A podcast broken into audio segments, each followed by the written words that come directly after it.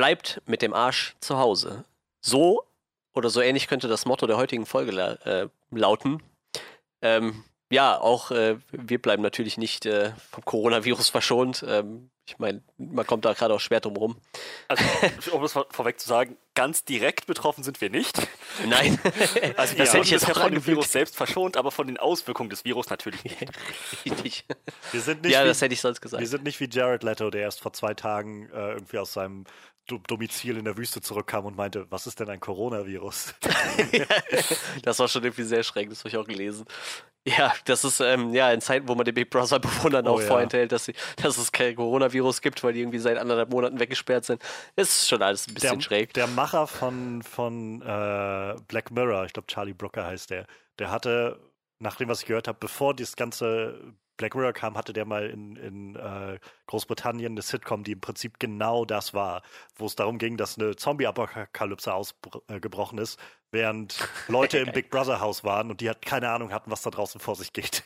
Und dann las ich gestern die Nachricht so, ah ja, die Leute im deutschen Big Brother Haus wissen nicht, dass gerade Coronavirus und los ist und Leute irgendwie Geschäfte zumachen müssen und so.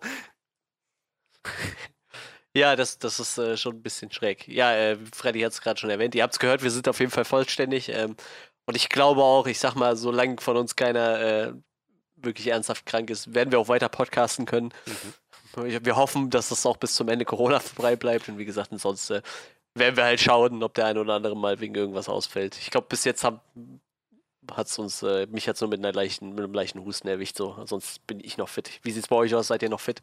Also, bam, ja. bam. Was? Ja. Der hat Husten direkt so den Podcast aufgemacht, Handy weggeschmissen. So. Also ich möchte darauf hinweisen, das Coronavirus ist nicht über eure Boxen übertragbar. Wir werden gegen Ende des Podcasts nochmal eine Adresse durchgeben, da könnt ihr dann eure Blumen hinschicken für, für Manuel. ja, genau.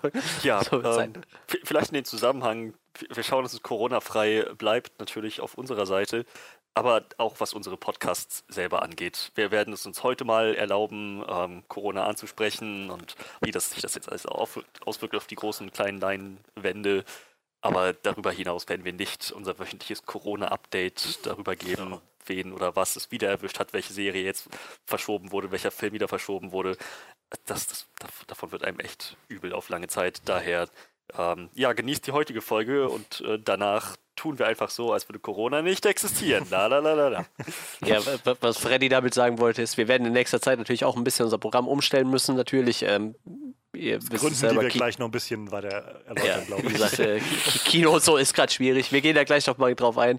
Ja, heute ist so ein bisschen unser äh, Corona-Special und wir haben uns gesagt, äh, gedacht, da wir jetzt wahrscheinlich alle in nächster Zeit viel zu Hause sein werden, vermutlich auch müssen, gucken wir mal, wie es weitergeht, ähm, auf jeden Fall auf zu Hause bleiben sollten, wenn es nicht anders geht, äh, wenn es funktioniert, wenn man zu Hause bleiben darf. Klar, Leute müssen arbeiten, man muss einkaufen, man muss zum Arzt. Aber ähm, haben wir uns gedacht, wir, wir schauen einfach mal, was wir noch so für Filmgeheimtipps auf der, auf der Bank haben, die vielleicht von euch einige noch nicht kennen. Weil wie gesagt, ihr werdet jetzt, wir werden jetzt alle viel Zeit haben und irgendwie müssen wir die Zeit rumkriegen. Äh, deshalb gibt es heute so ein kleines Corona-Special und die nächsten Wochen werden wir halt mal schauen. Wir werden wahrscheinlich viele Klassiker durchbrechen und äh, mal schauen, ob vielleicht irgendwie ein Streaming-Anbieter uns noch irgendwie einen neuen Film um die Ohren schmeißt, den wir besprechen können. Sonst bleibt alles wie gehabt. Wir werden halt wöchentlich, so, solange wir können, äh, einfach weiter durchziehen und ja, wie gesagt, viel Klassiker wahrscheinlich durchziehen. Das ist ja das Schöne mit Filmen. Es gibt ja so viel mehr als nur das, ja. was gerade im Kino kommt. Das ist es, das ist es. Und zur Not äh, kann man auch mal noch ein Buch lesen. Eben. Nein. Nein. Äh, ja, Comicbücher? Ähm, Kompromiss.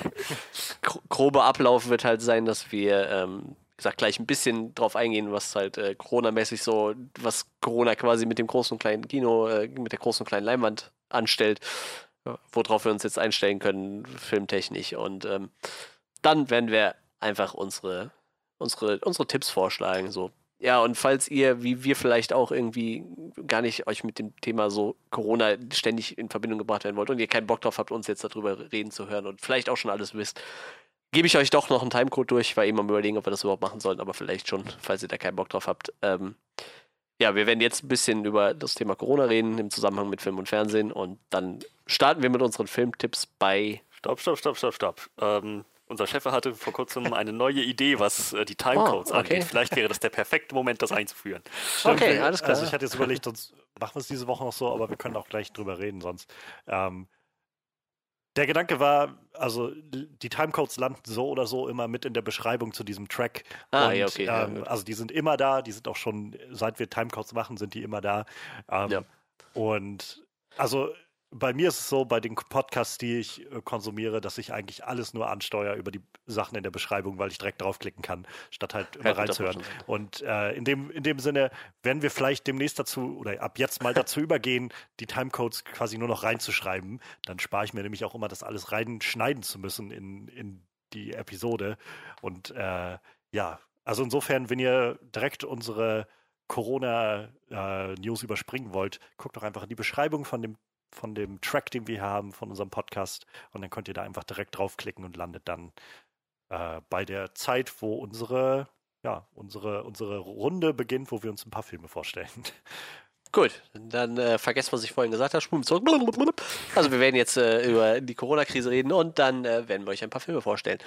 Ja, ähm, Johannes, du bist doch wahrscheinlich von uns allen immer am besten informiert. Ich habe eben noch ein paar Sachen gelesen, die verschoben worden sind und so zu ein bisschen äh, vorwegnehmen, was so, was so Sache ist. Ich habe nämlich, glaube ich, nicht alles auf dem Schirm, was jetzt irgendwie mit Verschiebung ja, und so. Also ich habe auch, glaube ich, nicht alles auf dem Schirm. Ich habe mir ein bisschen was ja, noch aufgemacht hier, wo, wo ein bisschen nochmal aufgelistet ist, so gerade die großen Sachen, die jetzt weg sind.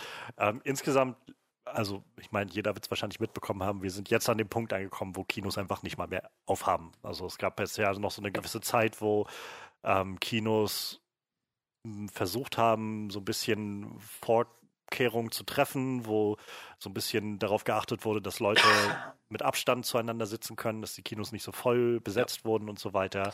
So. Aber ich glaube, es war jedem so ziemlich klar ab einem gewissen Punkt, dass das so nicht lange weitergehen kann, sondern ja, dass ab einem gewissen Punkt einfach, ähm, naja, geschlossen werden muss. Und das ist jetzt auch passiert. Also wir sind an dem Punkt, wo solche Städten wie Kinos eben auch dicht sind. Und ähm, das ist halt nicht nur in Deutschland so, das ist halt auch in ganz vielen anderen Teilen der Welt so.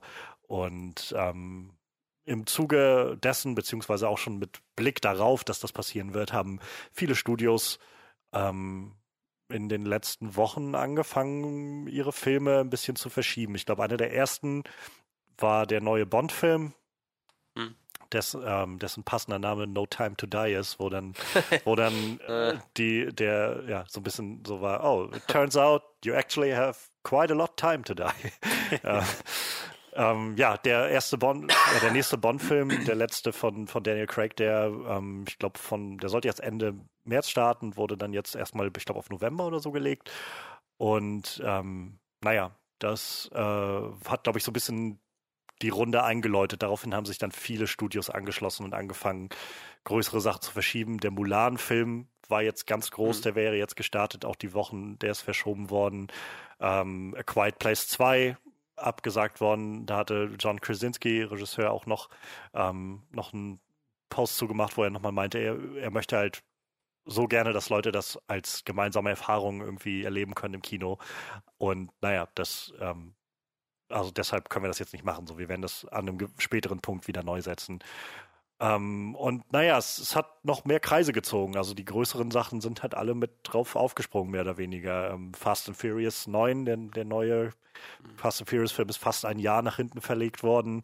Ähm, der Black Widow Film wurde jetzt, glaube ich, gestern oder heute gerade abgesagt. Das hat lange in der Schwebe gestanden, ob der wohl starten wird Anfang Mai, aber ich glaube mittlerweile können die auch absehen, dass das nichts wird bis Anfang Mai. Ähm, und dann gibt es natürlich noch die ganzen Dreharbeiten, die jetzt alle ähm, beeinflusst sind davon. Ähm, der Batman-Film ist jetzt erstmal auf Pause gedrückt worden äh, bei den Dreharbeiten. Mission Impossible 7 ist auf Pause gedrückt worden. Also alles, was im Prinzip gerade dreht und groß ist, also nicht nur groß ist, aber also fast alles wird gerade beeinflusst davon. Einfach wie, wie ihr es selbst sehen werdet in, in eurer, ähm, in eurem Alltag bei allem, was passiert ist. Es gibt halt ein eine große Entschleunigung bei allem. Und äh, bei einigen Sachen ist es so, dass Leute, äh, dass die Studios selbst sagen, wir wollen die Sicherheitsvorkehrungen treffen, wir wollen auf Nummer sicher gehen, dass nichts passiert. Beispielsweise bei dem Shang-Chi-Film, dem kommenden ähm, Marvel-Film, hat der Regisseur ähm, es äh, hat sich testen lassen, also ist in äh, Self-Quarantine, also so Eigenquarantäne gegangen vor, vor einer Woche oder so, ähm, weil er ein neugeborenes Kind bekommen hatte und meinte, ich will mich jetzt testen lassen, ich kann da nichts riskieren. Er ist jetzt negativ getestet worden, aber sie haben trotzdem erstmal alles pausiert, weil sie meinen, wir können jetzt, also ich kann das meinem Set auch nicht antun, unter diesen Bedingungen zu arbeiten und unter der Gefahr, sich da noch anzustecken. Und ja, also Matrix 4 ist ja auch gerade am Drehen, wurde, wurde gerade gestoppt. Ähm, Fernsehserien sind davon betroffen.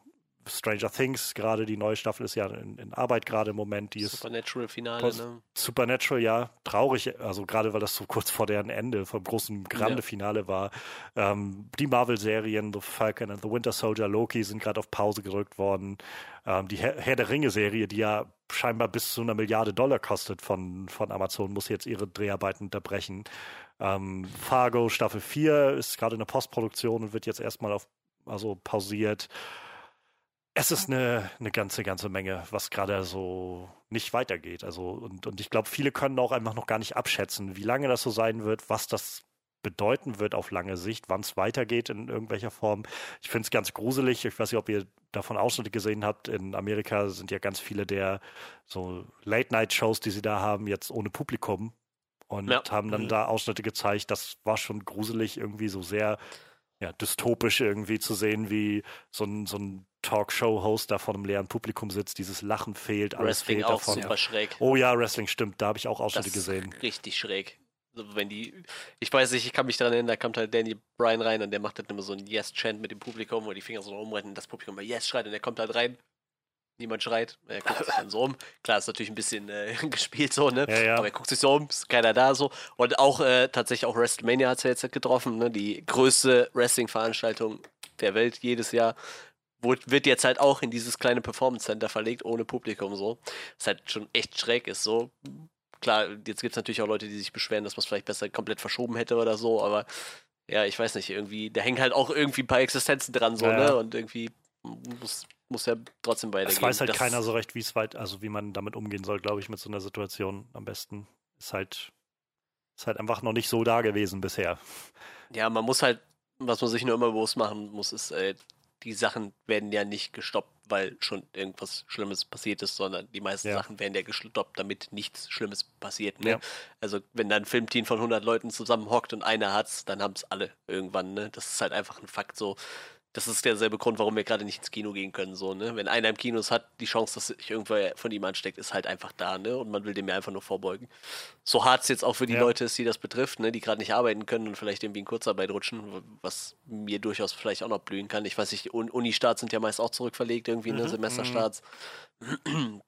Es ist halt schon alles irgendwie ein bisschen kacke so, aber gut, da müssen wir jetzt halt durch, ne? Saw ist übrigens heute auch noch äh, abgesagt ja, worden. Ja. Saw und Antebellum, was auch immer, das ist auch ein Lionsgate-Film. Den kannte ich jetzt aber nicht. Ähm, ja, ich glaube, mit eines der tragischsten Opfer des Ganzen ist ähm, The New Mutants, der ja. ursprünglich ja schon mal 2018 rauskommen sollte und jetzt so kurz davor war, Anfang April tatsächlich zu starten und jetzt wieder abgesagt wurde. Und ich ähm, damit vielleicht, um, um, damit den Bogen zu schlagen, ich sehe eine gute Chance, dass wir den Film nicht mehr im Kino zu sehen kriegen. Ja, das sondern dass auch, der Film in ja. irgendeiner Form im Stream landen wird. Sei es jetzt bei ja. Disney Plus oder bei Hulu oder sowas, also so diesen Streaming-Services von, von Disney in Amerika und wer weiß, wo sie dann hier landen, aber ähm, wir sehen nämlich jetzt auch gerade in den letzten, in der letzten Woche, seit das halt alles losging und so viele Filme erstmal ihren Starttermin verloren haben und es unklar bleibt, was jetzt als nächstes passiert, ähm, haben so einige Studios jetzt den Schritt gemacht, zu sagen, ähm, wir werden anfangen, dieses eigentlich ja dieses Cinematic Window, so dieses Fenster, in dem diese Sachen im Kino laufen und wir halt eben nicht das Ganze irgendwo auf, auf Medien, also DVDs, Blu-rays oder halt in den Stream bringen, VOD oder sowas, ähm, damit das eben im Kino laufen bleibt. Ähm, ja, haben sie gesagt, dass also scheinbar, also wird jetzt nicht mehr gelten für uns und wir werden jetzt anfangen, Dinge sofort hochzuladen. Das ist von, sag ich mal, so Sachen, die in so einem Synergiemoment laufen, wie dem neuen Star Wars-Film oder Frozen 2, die jetzt schon bei Disney Plus gelandet sind. Ähm, Disney hat letztendlich diesen Streamingdienst und die Rechte selbst an dem Ganzen die können damit wahrscheinlich machen, was sie wollen. Ähm, ja, aber es geht halt dann auch so zu Sachen wie, ähm, wie Universal jetzt gesagt hat, dass sie ähm, The Invisible Man, über den wir gerade erst gesprochen haben, der jetzt gerade erst gestartet ist, jetzt, ich glaube, ab Ende der Woche schon greifbar machen wollen im VOD, genau wie The Hunt. Auch so ein Film, der eigentlich schon vor einem Jahr, glaube ich, laufen sollte, dann abgesagt wurde, weil's, äh, weil der es eine Schießerei in Amerika gab, eine größere wieder und dann der Film so ein sehr kontroverses Thema irgendwie hatte mit so einer Menschenjagd im Zentrum. Ähm, der hätte jetzt endlich starten sollen, der wird dann jetzt äh, auch online landen. Ähm, Birds of Prey, der letzte DC-Film, der eigentlich immer noch im Kino, glaube ich, zu sehen war, jedenfalls vereinzelt, wird jetzt wohl auch direkt da landen. Und das ist, ja, das ist gut und schlecht und das hat viele verschiedene Facetten, glaube ich.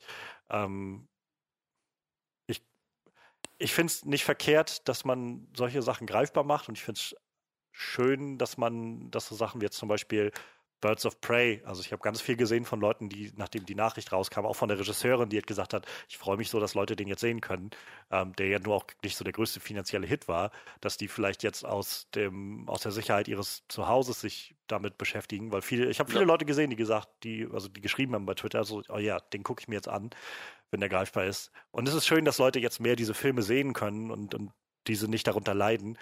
Aber auf großes, auf große Sicht, so im Großen und Ganzen wird das, glaube ich, den Kinos. Ich will nicht, also keine Ahnung, wie weit man da gehen kann, aber ich glaube, den Kinos wird es wenigstens einen weiteren Nagel im Sarg geben, wenn nicht sogar den, ja. den Stich, den endgültigen. Ja, ich glaube auch, dass es fürs Kino jetzt eine harte Zeit wird, wenn es wieder aufmacht. Aber weißt du, für wen das auch eine harte Zeit wird, wenn das wieder aufmacht? Für uns. Weil das wird sich zum Ende des Jahres richtig hart knubbeln mit Filmen, die wir besprechen müssen. So. Naja, das wird sich dann zeigen, ne, ob die. Ja, ja. Weil das ist das, was ich meine mit, dass keiner weiß, wie er, glaube ich, damit gerade umgehen muss. Und ja, selbst diese Studios so. wissen halt nicht, die, die können ja jetzt auch nicht in einer Woche irgendwie drei oder vier AAA-Filme rausballern, in der Hoffnung, das das, ja. dass sie, dass sie alle da irgendwas rausholen. Die werden ja alle wissen, dass das nicht funktionieren kann, dass, sie, dass da keiner davon irgendwie profitieren wird von denen das hat jetzt die Frage, ob sie jetzt einfach sagen, wir, wir machen so eine Art Cut und schieben einfach alles, was wir haben, um, weiß ich nicht, fünf Monate nach hinten. Oder wir müssen alles neu sortieren und absprechen. Keine Ahnung. Also. Ja, das wird, das wird noch spannend alles irgendwie, ne? Mir tut es halt echt sehr leid. Also zum einen für die Kinos selbst. Ich meine, ja. man, man hört ja immer, man, man hört doch immer mal wieder davon, ähm, wie schwer Kinos selbst es haben, ähm, zu überleben. Und das ist ja auch immer der Grund, warum ähm, diese ganzen Sachen wie Popcorn und Getränke und so immer so teuer sind, weil irgendwie müssen diese Kinos sich über Wasser halten.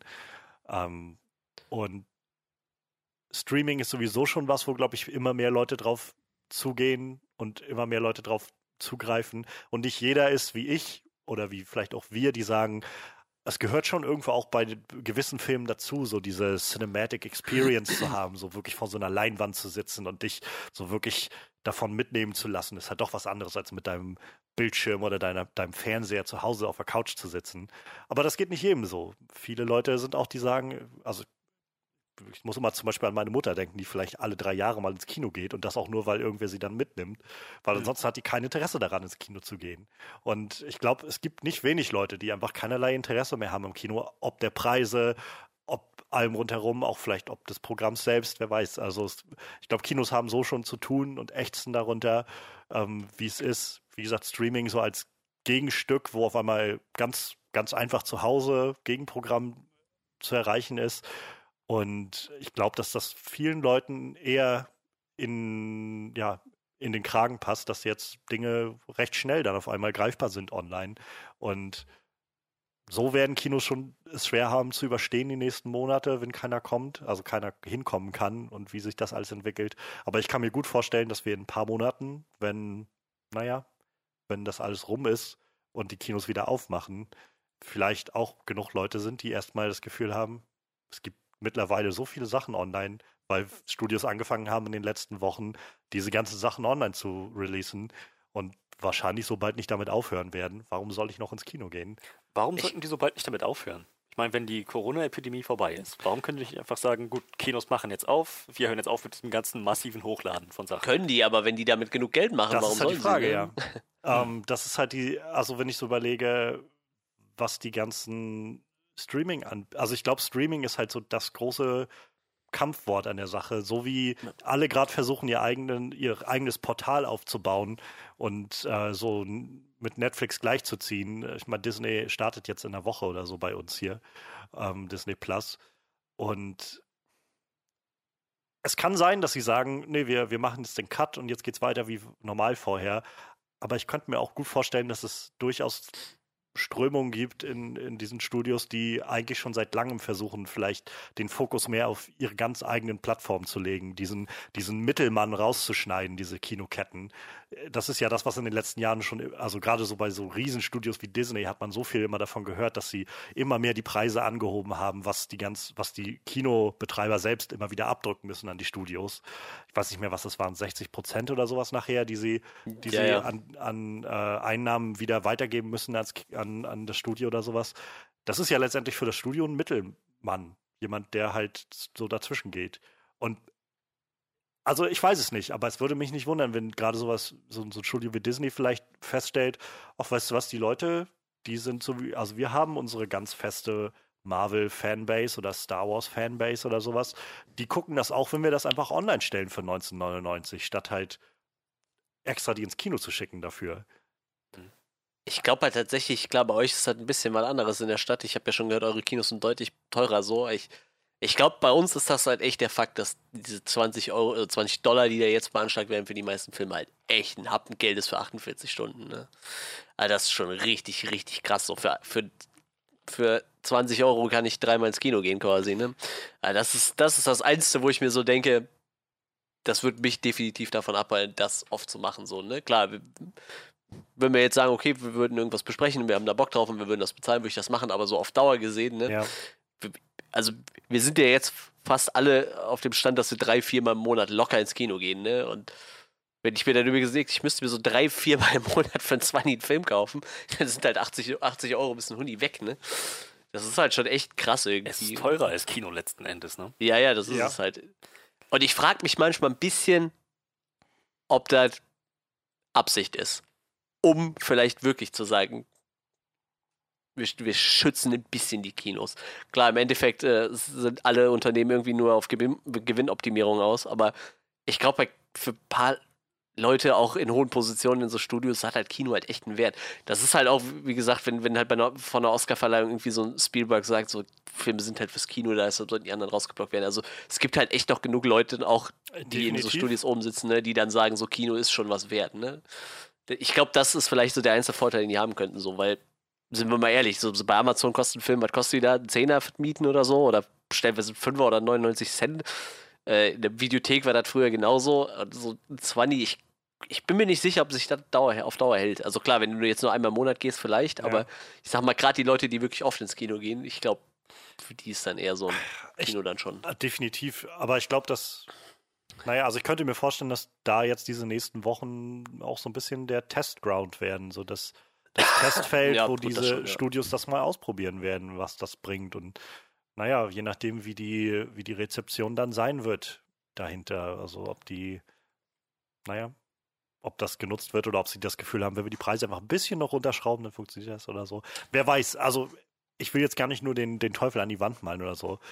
Gut, auch gut möglich, dass es eben nicht alles so schlimm wird und äh, also für mein Empfinden schlimm wird, denn ich, ich würde das Kino schon vermissen, so als, Ja. Als Standort, an dem man das, das guckt irgendwie und, und mitnehmen kann. Und ich bin auch immer wieder dabei, neue Filme zu gucken oder Filme zu gucken, die ich irgendwie mal neu für mich entdecke und denke so, Mann, ich wünschte, ich hätte das mal im Kino gesehen, als das damals kam oder so.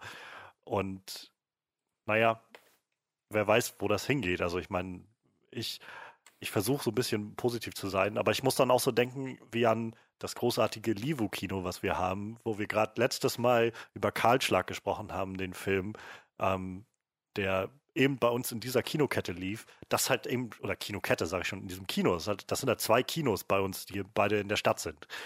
Aber das war's halt. Das ist halt eben keine Kette. Das ist halt einfach ein, ein, ein ja, ein ein Programmkino einfach. Und die, also keine Ahnung, wie das bei denen sich entwickeln wird, aber auch die werden sicherlich zu tun haben jetzt in den nächsten Monaten, wie man da sich aufstellt und weiterkommt oder so. Und ähm, also ich, um die trauere ich dann noch mal mit am meisten. So, so ähnlich, also so ähnlich wie mein Herz so ein bisschen blutet für den äh, Max Gleschinski, den wir letztes Mal da hatten, den Regisseur.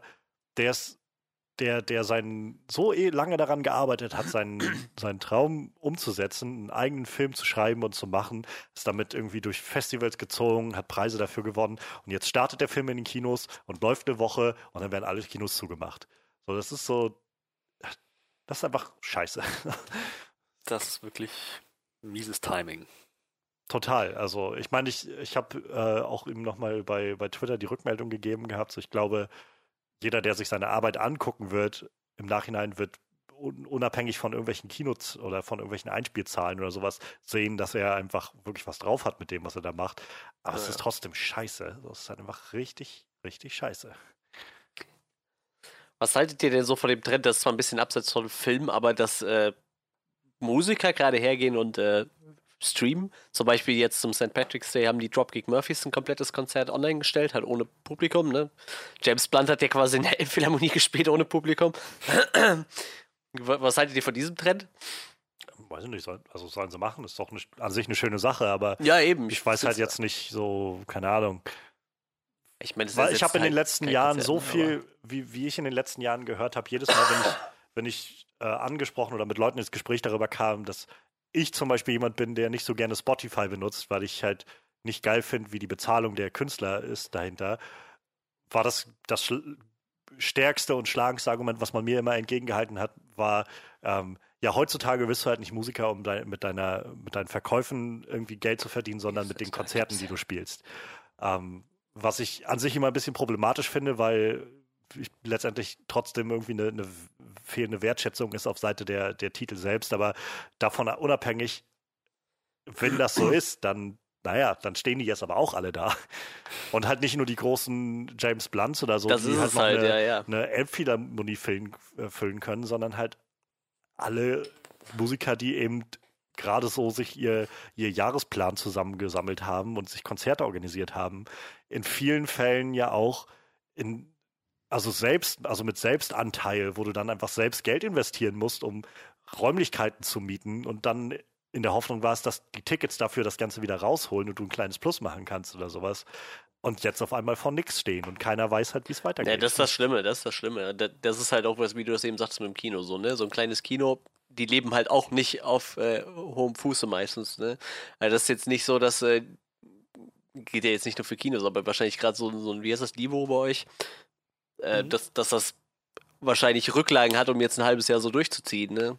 Das haben halt die wenigsten. Ne? Deshalb, ich glaube, so kleinen Kinos wird das halt viel härter treffen. Und bei kleinen Musikern, klar. Ich glaube, bei James Blunt war halt auch einfach nur das Ding, er war halt eh da. Ja, das Konzert klar. wurde kurzfristig abgeschaut. Das, du kannst es halt umsonst gucken. Ne? Ich glaube, es war so eine nette Intention. Und ähm, die 257ers zum Beispiel, die organisieren gerade ein Online-Streaming-Festival mit äh, ein paar befreundeten Künstlern. Und da geht alles, was an Spenden reinkommt, und die crowdfunden das auch, geht an die Stage Crews. Also nicht an die Musiker, sondern an die Leute, die für die Musiker ja. arbeiten, weil die ja. halt meistens auch nicht die Rücklagen haben wie die Musiker selber, ne? Die irgendwie, wenn die mal eine gute Tour gespielt haben, halt auch mal ein paar Monate nichts machen müssen. Ne? Aber diese Stage Crews, das sind halt auch ganz normale Angestellte, die halt gerade vor nichts stehen dann, ne? Oder wahrscheinlich, wenn sie angestellt sind, Kurzarbeit haben. Und Selbstständige sind halt komplett hinüber dann. Ne? Mhm. Und dann hilft halt leider auch nicht, dass man gerade ziemlich gut an Kredite rankommt. Ne? Das hilft halt dann eher größeren, größeren Firmen, sage ich mal. Ne? So als kleine Person hilft dir halt so ein 10.000 Euro Kredit dann auch nur bedingt, wenn du das nachher wieder zurückzahlen musst. Ja, ja. Aber ich finde halt die Idee ganz nett, dass man sagt, okay, wir streamen halt auf Twitch, ihr könnt ein bisschen spenden, wenn ihr Bock habt. Und ich sag aber gerade für, für Straßenmusiker wird es ja jetzt richtig hart und das ist ja noch härter ja. als Bands, die auftreten. So. Vielleicht ist das für die dann auch so eine Lösung. Ich habe halt aber auch viel, also was ist viel gelesen, aber so ein bisschen taucht es immer mal wieder auf in meinem Feed irgendwo, dass gerade dieser, also wohl spürbare Trend, dass auf einmal so viel mehr ähm, Künstler und, und weiß ich nicht, so kreative Leute und was weiß ich, so alle auf einmal zu Twitch so hinströmen, um da ihre Ja. Sachen zu streamen. Weil die das, mittlerweile erlauben. Das war vorher das, nämlich nicht so. Ja, dass das halt aber äh, für die für die Leute, die schon immer jetzt bei Twitch waren, ein ziemliches Problem mittlerweile darstellt, weil einfach alles so überfüllt wird und du keine Streams Ja, mehr wirklich findest und so weiter. Ähm, auch, also es ist halt, wie, äh, ja, was ich nur sagen will, ist irgendwie, wie- an allen Ecken und Enden kommen auf einmal Probleme hervor, wo halt niemand bisher hä- hätte vorhersehen können, dass sowas mal passieren wird. Und das ist, das ist schon krass. Deshalb, also ich meine, wer weiß, was passieren wird. Wer weiß, was jetzt noch alles kommt. Wir hoffen einfach mal, ähm, dass diese Arbeiten an dem Impfstoff gut vorangehen. Ähm, man kann ja mal Ja. kurz sagen, diese Firma, die, äh, die der gute Donald kaufen wollte, hat ja gesagt, äh, du kannst uns mal, wir ent- wir entwickeln das hier und dann wird das allen zugänglich gemacht und nicht nur den Amis. Ich glaube, da ist auch dieser äh, im Fußball so verhasste Investor mit drin. Ich weiß nicht, ich bin nicht so der Fußballfan, aber irgendein Josef Verein. Blatter? Nee, he- heißt der Hopp oder so? Ja, ich glaube irgendwie so, ja. Der hat irgendwie 80% an der Firma und hat gesagt, äh, Kollege, wir machen das hier gemeinsam und nicht nur für Amerika so, ne? Und wir bleiben schön hier, wo wir sind. Und ich glaube, der Bund hat denen jetzt nochmal richtig Kohle in den Arsch gebuttert, so. Und das ist ja eine deutsche Firma, damit die halt schneller daran arbeiten können. Äh, ich denke mal, ich glaube, das ist so das Beste, was uns passieren kann. Da mal, um wieder ein bisschen Ruhe reinzubringen. Klar wird das dann auch noch dauern, bis der Impfstoff in großen Mengen verfügbar ist, aber dass wir wenigstens die Risikogruppen schon mal ein bisschen abarbeiten können, dass Ja. es denen wieder besser geht. Ich denke mal, das ist so das, wo wir uns äh, darauf vorbereiten sollen. Und bis dahin, ja, müssen wir halt gucken, dass wir alle ein bisschen runterfahren und nur dann rausgehen, wenn es nötig ist. Bitte, geht nur raus, wenn es nötig ist. Ja, Was Ja. ich in den letzten Tagen gesehen habe an Nachrichten und an Meldungen und an, an Status-Updates von Leuten, die jetzt am Wochenende oder jetzt vorgestern oder wann das war, zum St. Patrick's Day losgezogen sind und St. Patrick's Day Party gemacht haben. Nicht nur in Amerika, sondern auch hier in Deutschland, die gesagt haben, oh, ich muss mich auch mal mit meinen, meinen Freunden treffen oder sowas. Und nein, Gott, nein, also es ist scheiße, alles, ja, es ist total scheiße, aber ihr müsst jetzt einfach, wir müssen alle jetzt einfach mal zwei Wochen irgendwie so wenig wie es geht aus dem Haus gehen. Ist das so schwer zu verstehen? Ja, ich, hab, ich hatte heute noch eine Diskussion mit einem Arbeitskollegen, der ist so Mitte 50, ne? Und der sagt, ja, ihr mit euren Computern, ihr habt das ja einfach. Gut, das mag sein. Ich bin mit Internetpornos und, äh, und Videospielen aufgewachsen so. Ich kann mich locker ein paar Ich Wochen dachte, jetzt kommt versorgt. ich kann mich locker ein paar Wochen zu Hause aufhalten. Und klar, ähm, wenn ich mit meinen Kumpels was machen will, dann zocken wir jetzt gemeinsam und quatschen über Discord. Das haben vielleicht nicht alle Leute, ne? Aber Das ist wirklich eine sehr feine Sache, muss ich sagen. Und ich muss Ja. auch ehrlich zugeben, für mich ändert sich zurzeit nicht so viel. Reden, Aber ich wollte nicht es halt, ne? unterbrechen. Klar, ähm, ich werde meine Freundin nicht so oft sehen, weil ich äh, schlecht rechtfertigen kann, warum ich äh, 60 Kilometer durch die Gegend fahre, um, um einzukaufen. Das kann ich jetzt schlecht verkaufen. So. Ähm, es, heißt, es sagt ja auch keiner, dass ihr nicht mehr rausgehen dürft. So, ne? Gerade gut, in der Stadt ist es schwierig, aber ich wohne auf dem Land. So, wenn ihr Bock habt, spazieren zu gehen, geht spazieren, aber geht alleine so. Ne? Haltet euch ein bisschen bedeckt. Äh, und tatsächlich, auch we- wenn man im Internet das immer liest und denkt, das ist ein Gag, wascht euch die Hände so. Ich Ja. sitze manchmal auf der Arbeit auf dem Klo und da kommen fünf Leute rein, gehen pinkeln und von fünf Leuten wascht sich zwei die Hände nicht. Und ich denke mir so, gerade jetzt, es ist eh schon ekelhaft genug, wenn ihr die Hände nicht wascht. Zwei? Das ist eine gute Statistik. Ja, also wir haben auch Arbeitskollegen, die haben äh, deutlich mehr beobachtet. Also ich würde sagen, bei uns sind es so im Schnitt immer noch zwei, jetzt immer noch zwei von fünf, die sich nicht die Hände waschen. So. Warte mal, das, das ist vielleicht ein interessanter Punkt. Du meintest gerade, man sieht das online mehr oder weniger als Gag. Wie das? Nee, also wenn du das siehst, dann denkst du so, ja klar, wäscht sich doch eh der die Hände. Nee, eben so, nicht. Also die okay. Leute waschen sich die Hände nicht. Ja, das ist unbedingt. tatsächlich ein Problem. Ich meine, das, das ist so eine Sache, die mir auch aufgefallen ist, noch äh, vor, vor zwei Wochen, als diese ganze Quarantäne-Nummer noch gerade erst in den, in den Kinderschuhen steckte und erst noch so im Kommen war. Ähm, das war gerade der Punkt, wo Klopapier noch reichlich vorhanden war, Tücher reichlich vorhanden waren. Aber der Punkt, an dem ähm, Desinfektionsmittel und Desinfektionstücher dann sehr, sehr heiß begehrt waren. Entsprechend bei Rossmann, bei, bei Edeka so leer gekauft. Keine Desinfektionstücher mehr, kein Sagrotan mehr, nichts. Aber die Seifen vollständig, kompletter Bestand. Nichts ausverkauft. Volle Regale. Eigentlich so, was zur Hölle? Hände waschen ist erwiesenermaßen wesentlich effektiver als Hände desinfizieren. Richtig. Und Hände desinfizieren ist erwiesenermaßen effektiver als nichts tun. Aber das ist die Hierarchie. Warum, sind, warum ist Desinfektionsmittel als erstes ausverkauft? Warum Ja, wäscht sich niemand die Hände? Ja, ja, also ich muss sagen, irgendwann sind die Leute tatsächlich bei uns auch hergegangen und haben auch die Seife ziemlich leer gekauft, so, aber man muss es halt tatsächlich den Leuten immer noch sagen, ne, dass es kein Gag ist, so, ne? Und wir haben halt auf der Arbeit auch Desinfektionsmittel genug, ne? Das hängt jetzt mittlerweile vor den ganzen Türen, also dass du, wenn du zur Toilette rauskommst, die Toilettentür und die Flurtür schließen kannst und dir dann Ja. die Hände desinfizierst, ne, damit du dann irgendwie. Aber wie gesagt, mit Händewaschen wäre es halt in den meisten Fällen halt auch schon getan. Ne? Ja. Es Aber- ist das eins der bewährtesten Mittel. Ja. Aber das ist genau das, was diese ganze Krise gerade zeigt, ist mein Gefühl, dass Leute einfach sich nicht belehren lassen wollen oder ihre eigene, ihre eigene Vorgehensweise mal überdenken wollen oder sowas. Nicht, also wie gesagt, was ich an, an Beiträgen gesehen habe und gehört habe, teilweise so aus dem entfernten Familienkreisen, die jetzt einfach, einfach rausgehen und feiern, so während während gerade alles abgesagt ist, weil die sagen, no, ich habe jetzt frei. Dann muss ich ja mal Zeit Richtig. verbringen. Ja, wenn ich jetzt frei habe, dann gehe ich, dann geh ich jetzt feiern mit meinen Das, Freunden. das ist bei diesen äh, Schulschließungen auch ganz schlimm, ne? Dass die Ju Jugendlichen sich zusammenrotten und äh, trotzdem halt irgendwie abhängen, was halt auch nicht der Sinn der Sache Und ist. Oder denke- halt auch Mütter mit einem Haufen Kinder irgendwie auf den Spielplatz gehen, das ist halt auch nicht Sinn der Sache so. ja. Ich weiß, es ist vielleicht anstrengend, wenn man zwei kleine Kinder im Haus hat und die den ganzen Tag irgendwie bei Laune halten muss, so, aber es muss halt jetzt leider sein, da müssen wir alle durch. Und es wird halt nicht besser. Und äh, man sollte sich halt mal Italien als Beispiel angucken, die halt wesentlich schneller alles abgeriegelt haben wie wir und äh, bei denen geht es halt auch noch ziemlich steil bergab so, ne? Ich glaube, bei Mhm. denen kommt langsam, ganz langsam Entspannung rein. Ich glaube, die Zahlen sind jetzt ein bisschen rückläufig, aber ne, die haben halt kompletten Shutdown. Und äh, wenn wir den nicht haben wollen, ich glaube fast, wir kommen nicht drum rum, Ich wollte gerade sagen, ich glaube, um, um so eine Ausgangssperre, wo es halt nur noch geht, dass du einkaufen kannst und zur Arbeit gehst und das war's. Oder zum Arzt. So, ich glaube, das wird kommen. Vor, allem- also vor allem, wenn es so weitergeht wie jetzt, dass die Leute trotzdem in Berlin jetzt irgendwie saufen durch die Straßen ziehen.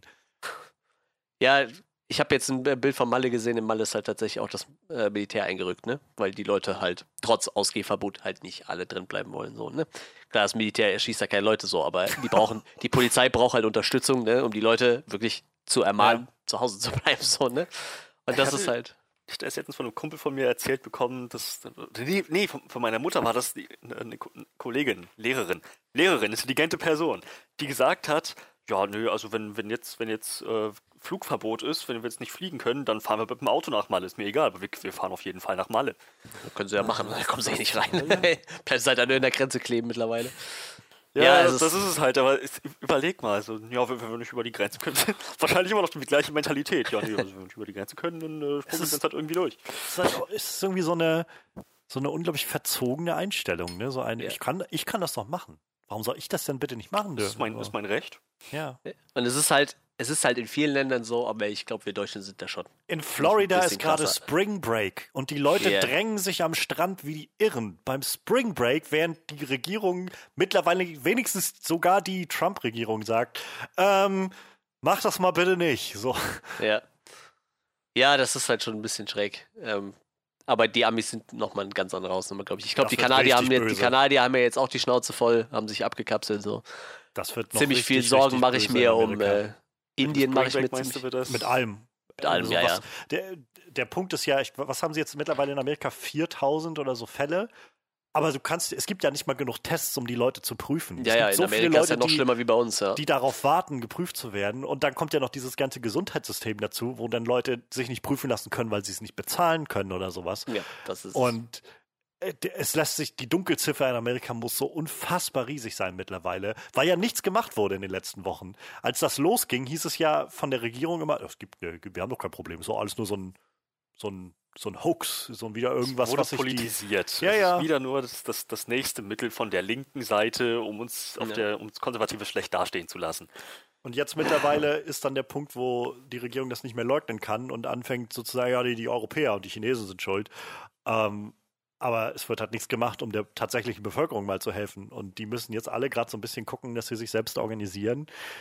Äh, Also ich, keine Ahnung, das wird, glaube ich, noch richtig, richtig böse. So, wenn, man, wenn ich einfach sehe, wenn man sich anguckt, wie es halt in, in Deutschland jetzt ist und die Zahlen einfach von Tag zu Tag steigen und steigen der infizierten Leute, ähm, aber ich meine, bei uns hält sich ja gerade diese Mortalitätsrate noch sehr gering Ja. im Vergleich zu anderen Staaten. Ich glaube, wir sind bei 0,2 Prozent oder sowas. Mhm. Ähm, aber in Amerika, wenn, da gibt es halt ganz offensichtlich gerade keine, keine griffigen Maßnahmen, die, die irgendwie vorgehen oder das prüfen oder das organisieren können, was da auf sie zukommt.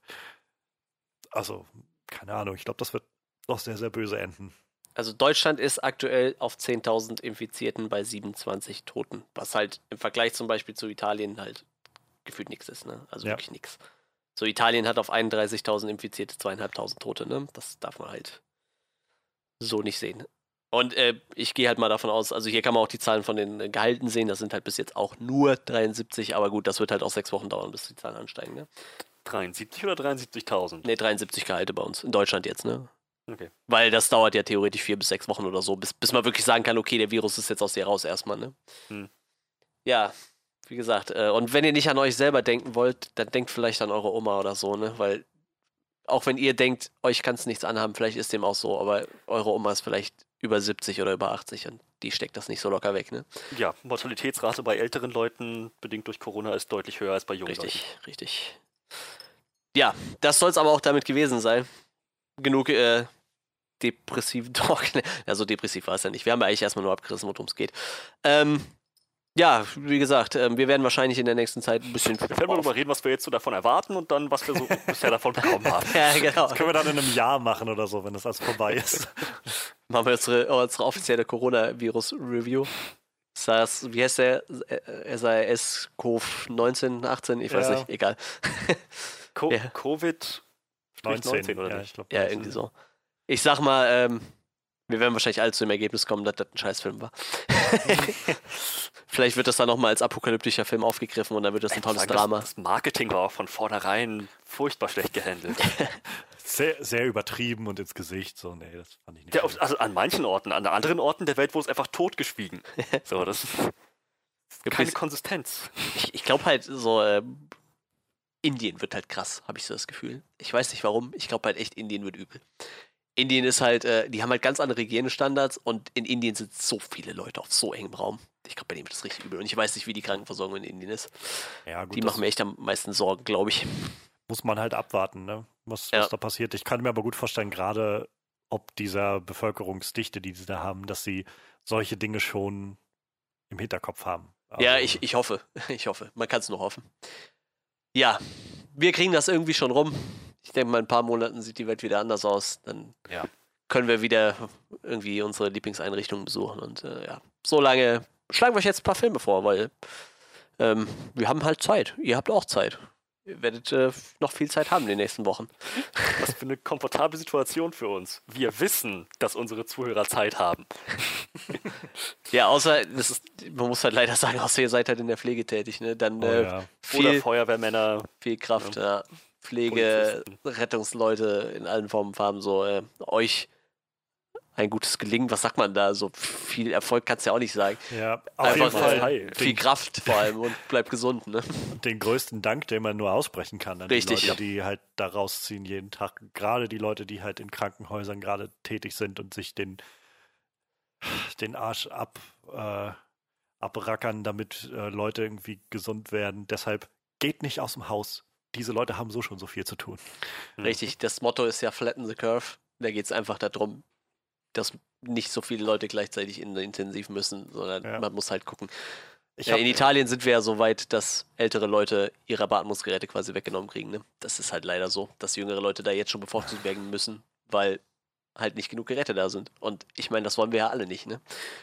Ich habe halt äh, einen Podcast aus Australien, den ich halt regelmäßig höre. Die hatten halt in der letzten, also aktuellen Folge auch so ein bisschen über das Ganze geredet. Und da hatte der eine halt auch erzählt, dass es bei denen wohl mittlerweile so ist, ähm, die, die Ärzte sind halt am Arbeiten, also durchweg irgendwie ausgelastet und am Arbeiten. Wenn einer dieser Ärzte krank wird, dann, also selbst Coronavirus bekommt, dann müssen die, oder sind die dazu angehalten, in diese diese Hazard-Suits zu gehen, diese äh, abgeschotteten Anzüge und weiterzumachen. Ja, weitermachen, ja. Und wenn sie nicht mehr können, dann gehen sie halt nach Hause, schlafen sich aus und erholen sich so weit sie wieder, bis sie wieder können und dann muss es, muss, muss es halt weitergehen. Das ist das. Die Leute haben leider gerade echt äh, einen Arsch voll Arbeit so.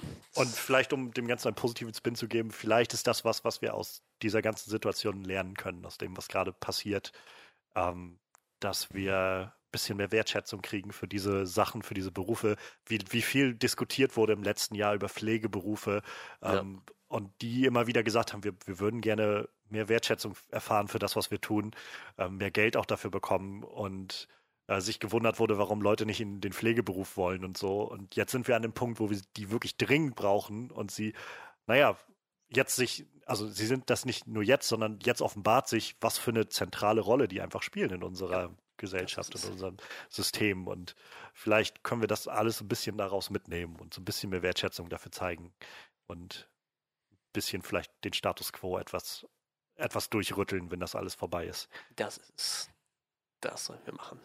So, jetzt haben wir aber wirklich genug darüber geredet. Ja. Jetzt ähm, kommen wir zu unseren Filmvorschlägen. Ja, wir haben uns alle so ein paar Filme rausgesucht, so drei bis vier, die wir euch vorstellen können. Einfach, weil wir denken, das sind coole Filme. Die habt ihr vielleicht noch nicht gesehen. Ne? Also ihr braucht jetzt nicht erwarten, dass wir euch äh, Dark Knight empfehlen.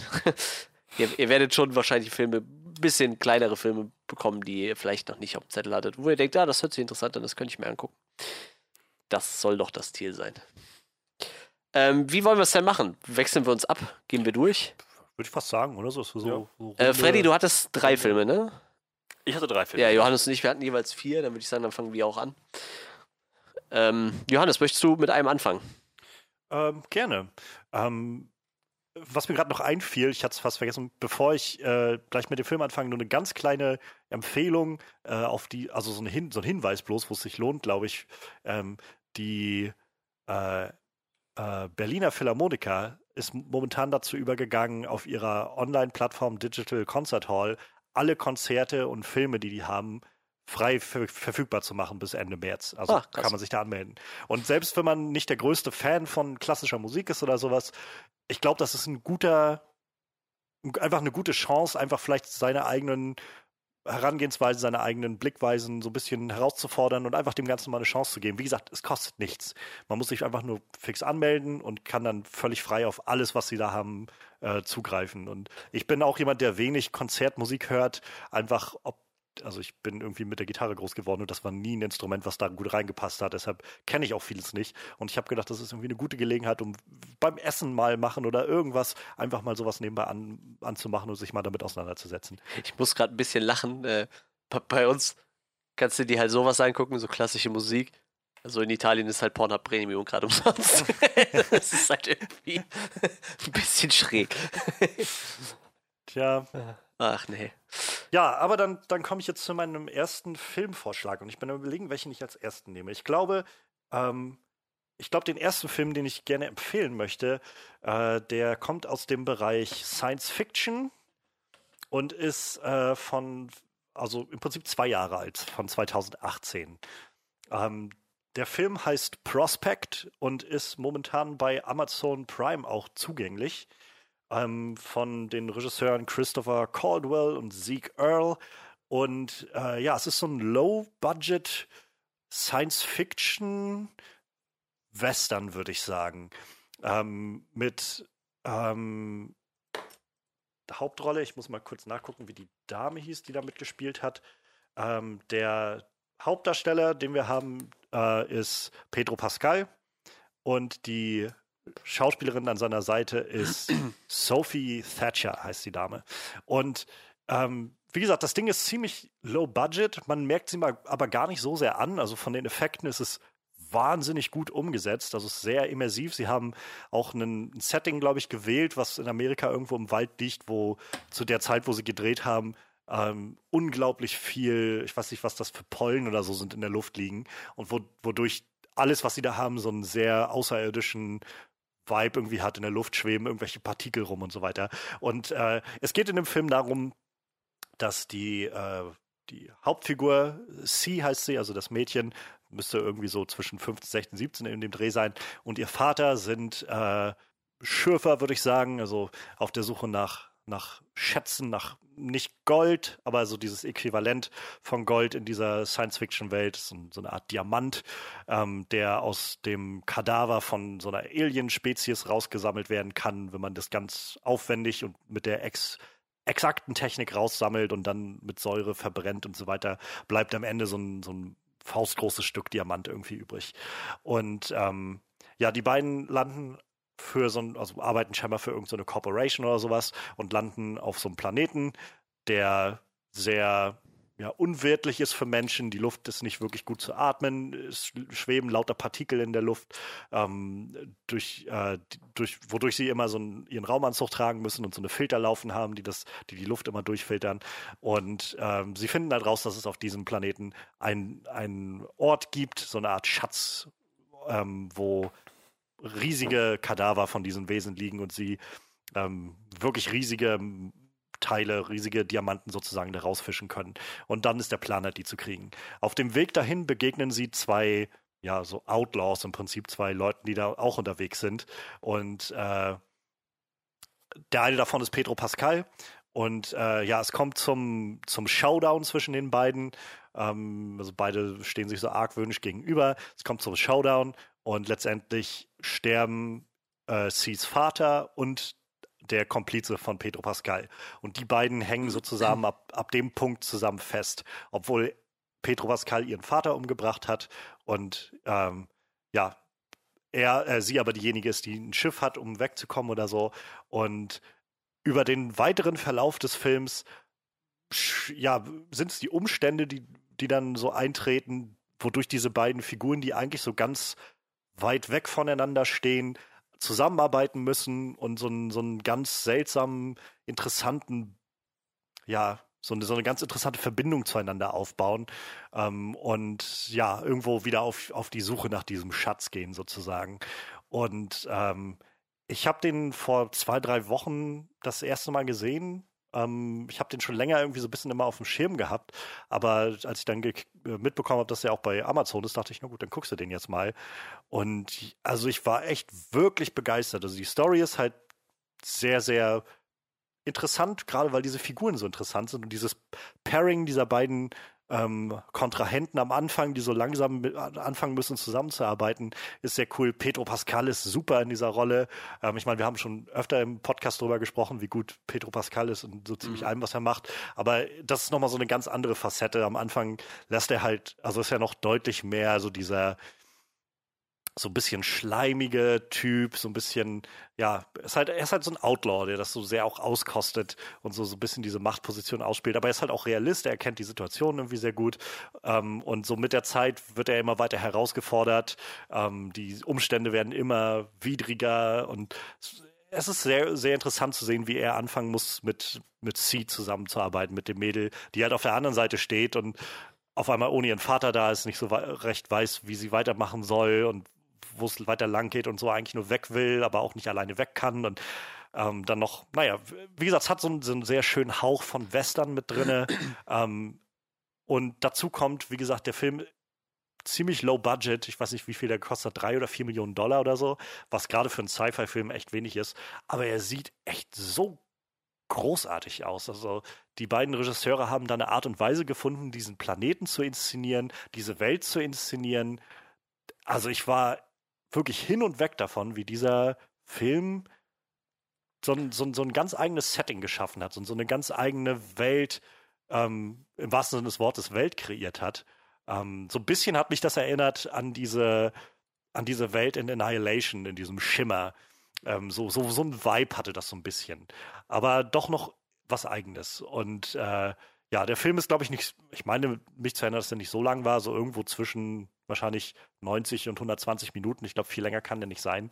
Ähm, aber sehr atmosphärisch, sehr spannend, tolles Schauspiel. Äh, ich, also als Sci-Fi-Film war das einer der, der besseren, die ich in, in letzter Zeit gesehen habe. Kann ich auf jeden Fall nur sehr empfehlen, gerade wenn man, wenn man mal so ein bisschen vielleicht Lust hat, Petro Pascal nochmal in so einer etwas anderen Rolle zu sehen. Ja, das hört sich doch ziemlich gut an. Ich habe gerade gesehen, die haben versucht, per Kickstarter den Film zu finanzieren. Da hatten sie äh, 23.000 Dollar. also nicht so viel für so einen Film. Wie hieß, wo du eben so ein bisschen davon erzählt hast, so ein günstiger Sci-Fi-Film. Wie heißt denn dieser Film, der auf dem Mond spielt und quasi nur in dieser Mondstation? Moon. Der heißt auch Moon, ne? Moon, ich hatte es genau. im Kopf, aber der, der, war auch ziemlich gut. Äh, mit, mit Sam Rockwell ist genau, der genau, genau, von genau. Duncan Jones. Stimmt. Der ist auch wirklich Film, gut, ja. Und wahrscheinlich auch ein super günstig produzierter Film, denke ich mal. Ne? Ja, ich glaube, gerade diese Sci-Fi-Sachen fordern so ein bisschen dazu heraus, dass du sehr kreativ wirst, wenn du nicht viel Budget hast. Und dann kommt irgendwie sehr Cooles dabei raus. Ähm, wie gesagt, was die sich an Welt da ausgedacht haben, auch das, die Technik, die sie benutzen, so diese Raumschiffe und so, hat so einen, so einen schönen Vibe irgendwie von, ich, Steampunk ist nicht das richtige Wort, aber so, so, so ein, keine Ahnung, Steampunk ist ja so, wenn du diese ganzen Dampfmaschinen und sowas nehmen würdest und daraus dann äh, moderne Technik machen würdest. Und dieser, also Prospect hat so ein bisschen diesen Vibe, als ob du ähm, so spät 80er, Anfang 90er Computertechnik nehmen würdest und das Ganze jetzt dazu benutzt wird, um Raumschiffe zu betreiben oder sowas. Es hat alles so diese alten Röhrenbildschirme sind überall zu sehen. Es sieht alles ein bisschen veraltet aus irgendwie. Und äh, allein schon die Raumuniformen, wenn man so Bilder davon sieht, sehen halt sehr, sehr alt aus irgendwie, so sehr abgenutzt und, und klobig irgendwie. Aber das gibt dem Ganzen so einen unglaublich eigenen Vibe. Also ähm, ja, ich, ist auf jeden Fall eine sehr, sehr sehenswerte Sache, finde ich, Prospect. Prospect. So, ähm, ich gehe auch fast davon aus, wir schreiben alle Filme irgendwie nochmal in die Beschreibung, war. Wahrscheinlich, ja, das, das kann ich tun. Das bietet sich an. Wir, ja. sagte er und meinte, mach dir Notizen. genau. Schreibt dir mal auf, was wir hier für einen Scheiß haben. Nein, Quatsch. Ähm, ja, dann schiebe ich mal einen Film zwischen. Wie gesagt, da Freddy einen weniger hat, mache ich mal vorweg. Ähm, ich habe mir einen Film rausgesucht, den habe ich, glaube ich, einfach aus einer Wühlkiste auf dem Flohmarkt gekauft. so ganz äh, Banane irgendwie mit irgendeinem Film angeguckt, wo ich so dachte, vielleicht sehr interessant. Ähm, der Film heißt Garage Days. Ist ein kleiner australischer Film, der sich um eine Rockband dreht oder mehr oder weniger um eine kleine Band aus einer Garage, die gerne eine Rockband wäre. Ähm, ich kannte fast keinen von den Schauspielern, muss ich sagen. Ich habe gehört, dieser Kick Gurry ist wohl etwas bekannter. Der hat unter anderem bei fast allen Projekten von den Wachowskis mitgespielt, wenn ich mir das mal so angucke gesagt, ich kannte ihn tatsächlich nicht. Speed Racer habe ich gesehen. Edge of Tomorrow hat er auch mitgespielt, tatsächlich. Da spielt ein Charakter, der Griff heißt. Sagt mir gerade auch nichts. Ähm, den einzigen, den man wohl kennen könnte, ist der äh, Autor und, und, äh, und Regisseur von dem Film, nämlich äh, Alex Projas. Projas, ich weiß nicht, wie man es ausspricht. Projas. Keine Ahnung. Ist auch in Australien auf jeden Fall. Der hat nämlich unter anderem gemacht ähm, The Crow als Regisseur. Dark City, der wohl äh, sehr hoch gelobt ist. Ich kenne den Film nicht, aber Johannes sagte der, glaube ich, was, ne? Oder? Mhm. Also ich habe ihn auch noch nicht gesehen, aber ich habe, ich höre auch immer nur von Dark City als so einem diesem dieser spät 90er trippy, weird Science-Fiction-Projekte, so ein bisschen äh, also ich habe den immer im selben Atemzug wie Donnie Darko oder sowas gehört. Ja. So diese Filme, die sehr weird und low budget sind und äh, ganz viel angestoßen haben für viele Leute. Hat auch einige Awards gewonnen auf jeden Fall. Und ähm, direkt nach diesen zwei Filmen kam halt dieser Garage Days und äh, danach ging es ein bisschen bergab. Danach kam äh, Knowing und äh, Gods of Egypt. Gut, ja, kann man glaube ich von halten, was man möchte. iRobot hat da auch Regie geführt. Den habe ich glaube ich bis heute nicht gesehen, wenn ich ehrlich bin. Keine Ahnung, ob der was taugt. Ja, ähm, auf jeden Fall zwischen diesen zwei Phasen hat er äh, Garage Days gemacht. Und wie gesagt, da geht es halt um, eine, ähm, um so eine eine kleine Band, die irgendwo in der Garage sich immer zum Proben zusammentut und die halt einfach davon träumen, äh, in Australien mal eine große Nummer zu werden. Sie haben halt irgendwie so das Ziel, also auf so einem großen Festival zu spielen.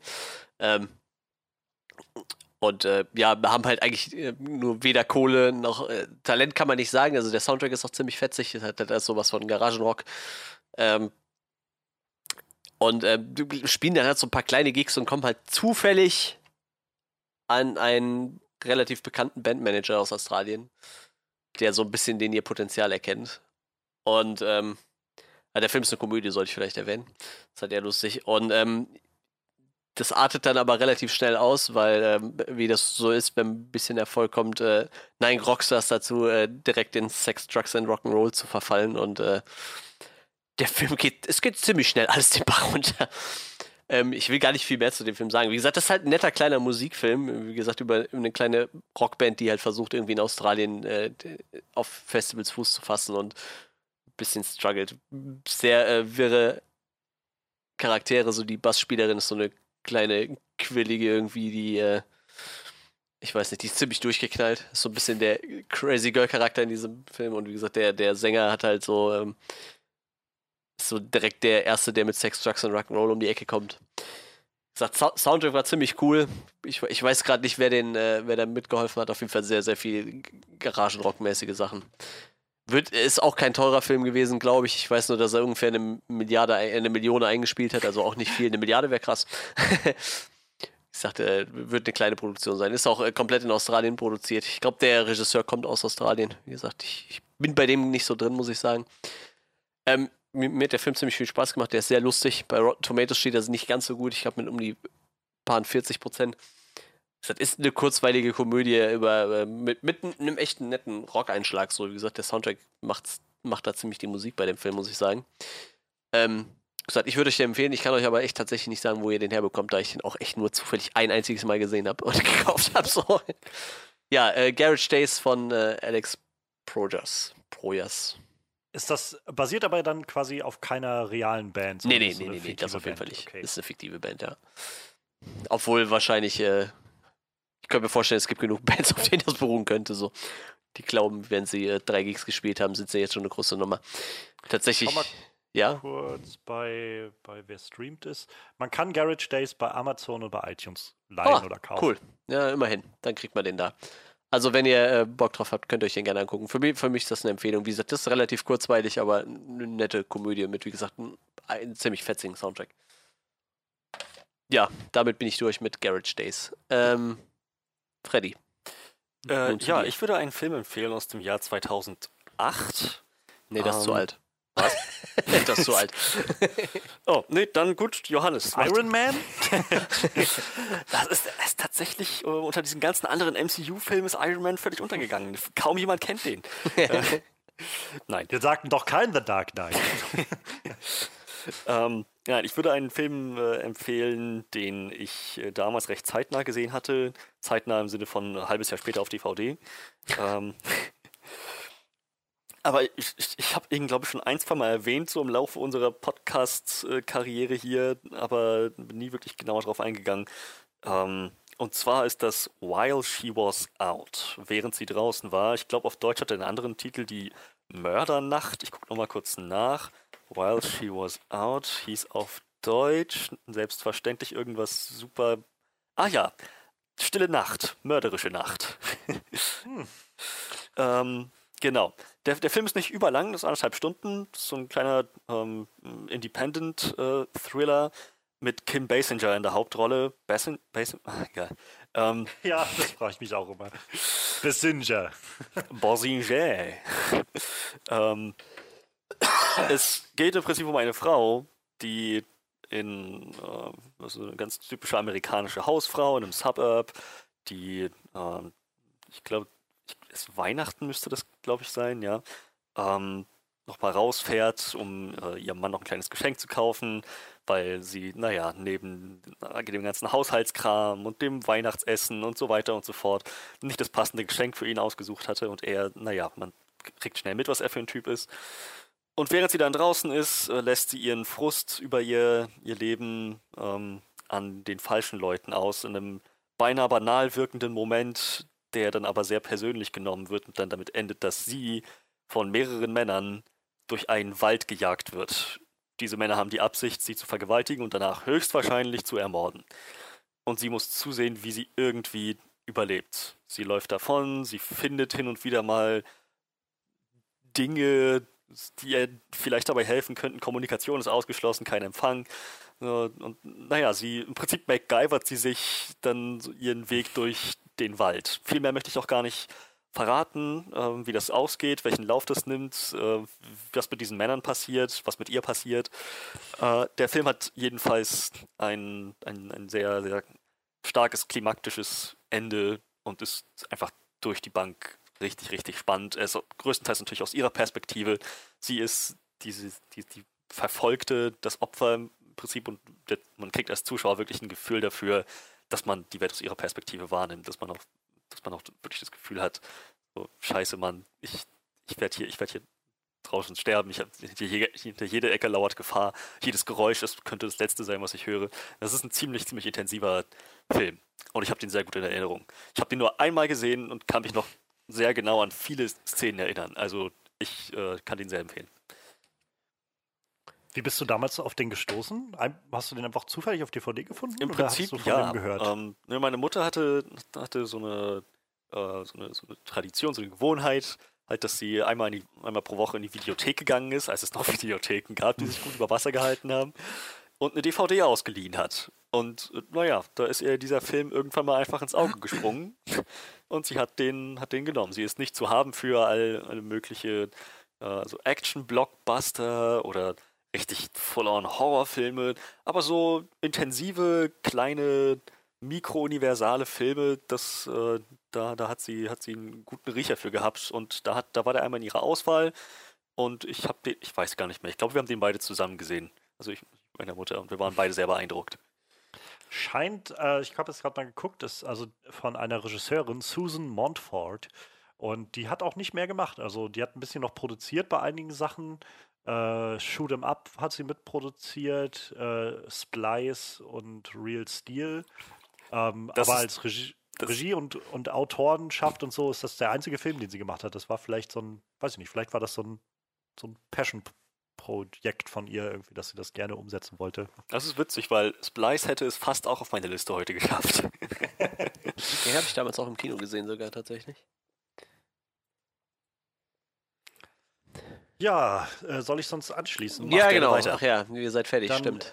Ähm, ich, ich habe, glaube ich, auch den, also so thematisch, glaube ich, einen passenden Film, der, der so in dieselbe Richtung schlägt. Denn ja, ich habe so ein bisschen überlegt, was ich, was ich noch mit reinnehmen will und ähm, auch so, weiß ich nicht, so genremäßig, dass ich nicht irgendwie drei oder vier Filme aus demselben Bereich habe. Und ähm, ich habe mir einen Horror-Thriller rausgesucht, ähm, der mich, glaube ich, wie kaum ein anderer Film in den ich in den letzten Jahren gesehen habe, gefesselt und verstört und ähm, mitgenommen hat. Und an den ich immer, ich habe ihn einmal gesehen, auch vor einem halben Jahr oder so und denke aber immer noch mal wieder daran zurück. Es gibt Momente, die sich mir eingebrannt haben darin.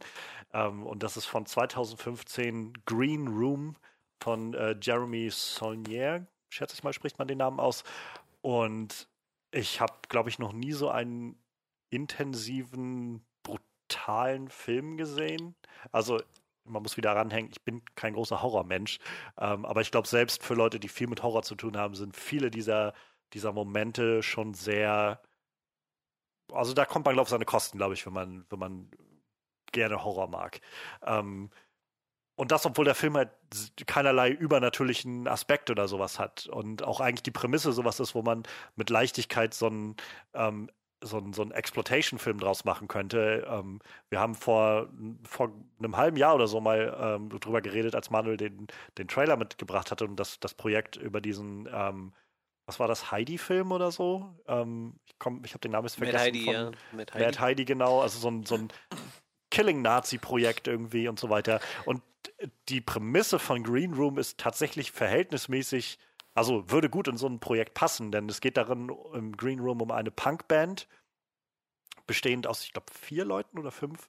Ähm, und die äh, sind halt, naja, wie das ist, die sind so mit ihrem, mit ihrem Van irgendwie auf dem Weg durch Amerika von Gig zu Gig, irgendwie kein Geld und so weiter, versuchen so ein bisschen über die Runden zu kommen und kriegen am Anfang eigentlich hatten sie einen Gig am Anfang gebucht und da stellt sich raus, dass das irgendwie alles nicht klappt. Und der Typ, der den Gig gebucht, also der sie da gebucht hat, sagt aber, pass auf, Cousin von mir arbeitet in einem Schuppen, die brauchen immer wen. Ich gebe euch, fahrt da schon mal hin an die zur Adresse, ich, ich gebe euch dann, äh, äh, ich geb, leite das weiter und so weiter, ich gebe euch dann noch weitere Informationen über Text und so. Und dann fahren sie da hin und äh, kriegen halt so währenddessen, also er, der Typ mit ihnen kommuniziert auch mit, dass da, wo sie jetzt hinfahren, das ist halt so eine Skinhead-Kneipe. So ein, so, ein, so ein Club, wo hauptsächlich Neonazis und so weiter rumrennen. Und naja, ich finde es schon, also es ist schon spannend genug zu sehen, wie diese Truppe halt dann so da ankommt und da so reingeht und beäugt wird und allein dadurch entsteht so diese Spannung, dass du beim Zugucken denkst so, Jesus Christ, das ist hier das riesigste Pulverfass, was man sich nur vorstellen kann. Und die rennen hier gerade mit einer Fackel im Prinzip da rein. Und ähm, wie sie dann so kurz bevor ihr Gig beginnt, haben sie noch so diesen Moment, wo sie so äh, backstage in ihrem Raum sitzen und überlegen, und, und was machen wir jetzt? Ja, ach scheiß drauf so ungefähr. Und dann fangen sie halt ihr Set an und das erste äh, Lied, was sie spielen, ist, glaube ich, äh, heißt Nazi-Punks, fuck you. Und äh, der Refrain ist halt die ganze Zeit immer von dem, von dem Sänger, der dann vorne steht mit so einem Nazi-Punks, Nazi-Punks, Nazi-Punks, fuck you, Nazi-Punks. Und halt so lang, langsam die Hütte so ein bisschen zu brodeln beginnt. Ähm, sie spielen dann ihren Gig, die Leute rasten auch aus und so weiter. Also feiern und einige werfen mit ein paar Flaschen und so, aber es es geht, also man ist schon dabei angespannt wie Sau und es geht aber irgendwie alles so einigermaßen gut über die Bühne. Und dann ist die Gig vorbei, sie werden ausgezahlt und sie wollen losgehen und sind schon dabei, das, den Raum zu verlassen. Und der eine von der Band, die eine Hauptfigur, vergisst ihr Smart, äh, Smartphone in, im Backstage-Bereich, geht zurück und kommt rein und sieht ähm, da zwei, drei Leute stehen und eine tote Dame auf dem Boden. Und ab da an eskaliert einfach alles. Dann werden die eingesperrt in diesem Raum und die Leute, die da halt in diesem Club sind, brechen alles ab, was ist, schicken alle nach Hause und wissen halt nicht, wie sie jetzt damit umgehen sollen mit der Situation. Es gibt, ganz offensichtlich ist da irgendeine Art von Mord passiert und es gibt Zeugen, die sie nicht haben wollen. Und dann holen sie ihren Chef, der gespielt wird von Patrick Stewart. Und nachdem ich Patrick Stewart mein Leben lang kannte als äh, oder kenne als gerade wieder Captain Jean-Luc Picard, also den den Mann, Mann voll Manieren, diesen Anführer, so dieser, diesen besonnenen Menschen, den zu sehen als kaltblütigen, absolut ruchlosen Neonazi, Anführer, der das alles durchplant, was als nächstes passiert. Und es ist so gruselig zu sehen, was dann passiert, weil er, wie gesagt, es wird alles abgeriegelt und so langsam, er versucht dann, die so ein bisschen reinzulegen und so ein bisschen auf die falsche Fährte zu locken. Und es sterben Leute ab da an. Es, es geht halt los, dass es, es eskaliert einfach alles. Ich will gar, auch gar nicht zu viel sagen, was dann alles passiert, aber es ist, es, es ist so unfassbar intensiv und es gibt solch harte Gewaltspitzen. Also für mein Empfinden war das schon wirklich, wirklich hart, was da teilweise passiert ist.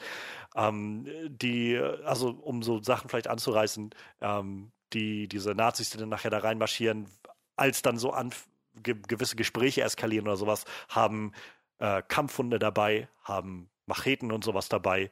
Und es ist halt alles sehr, sehr realistisch. Du kriegst halt wirklich ein Bild davon, also dein Kopf macht halt nicht dieses Exploitation-Ding daraus, wie die losrennen und einfach Nazis umbringen, sondern das nackte Überleben. Wie kommst du dann? Und sie versuchen halt einfach nur aus diesem Bunker da rauszukommen, sich irgendwie wieder daraus vorzuarbeiten. Und äh, ja, also ich habe selten sowas Intensives gesehen, sowas Düsteres, sowas Erschütterndes auch. Und äh, also ich hatte man, man, man guckt das und man kriegt wirklich Angst. So, das ist das, was so ein Horrorfilm meiner Meinung nach machen sollte, im besten Fall, dir so wirklich Angst ver vermitteln beim Schauen. Und ähm, das hat der Film auf jeden Fall geschafft. Green Room ist da sehr, sehr gut. Ähm, wie gesagt, allein für Patrick Stewart sollte man das Ganze, glaube ich, gucken. Das lohnt sich, den zu sehen in der Rolle.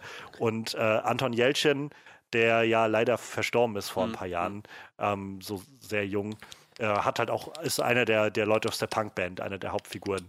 Und der ist auch so großartig. Überhaupt, die sind alle ziemlich großartig, die ganze Besetzung, die sie da drin haben. Aber äh, gerade für die beiden würde ich sagen, Patrick Stewart und äh, Ant, äh, Anton Jelchin sollte man den Film mal schauen. Also ich äh, kann nur wärmstens, wärmstens weiterempfehlen. Green Room, äh, grandioser Horror-Thriller, ähm, selten, also ich habe selten sowas, sowas Intensives gesehen. Und wie gesagt, es gibt immer noch Momente davon, die mir immer, die mir bildlich vor Augen stehen, die ich so schnell, glaube ich, nicht vergessen werde. Ja. Cool. Langsam äh, sammelt sich. Da habt ihr auf jeden Fall schon ein bisschen was zu tun. Ähm, das sind jetzt alles Hausaufgaben für euch. Bis nächste so Woche erwarten wir, dass alle unsere Zuhörer das alles gesehen haben. Ja, hier kann sich ja jeder rauspicken, was er am liebsten mag. Deshalb haben wir auch ein bisschen was durcheinander gemixt, glaube ich. Ich habe mir gedacht, so eigentlich als. Ja, wolltest du gerade was sagen? Ich wollte, ich, ich rate mal, äh, dann, äh, ihr habt den noch nicht gesehen. Nein. Room. Nee, tatsächlich okay. nicht. Also gerade für euch als Horrorfreunde kann ich nur sagen, wenn ihr die Chance habt, glaube ich, nutzt die mal. Okay. okay. Ja, dann check doch mal dein, äh, wer streamt es und sag uns, ähm, wo man den gucken Also im, in der Flatrate gibt es ihn nirgendwo, kann man halt aber so ziemlich überall leihen okay. oder kaufen, wo man ihn möchte. Amazon glaube ich gerade für 2,99 oder 3,99.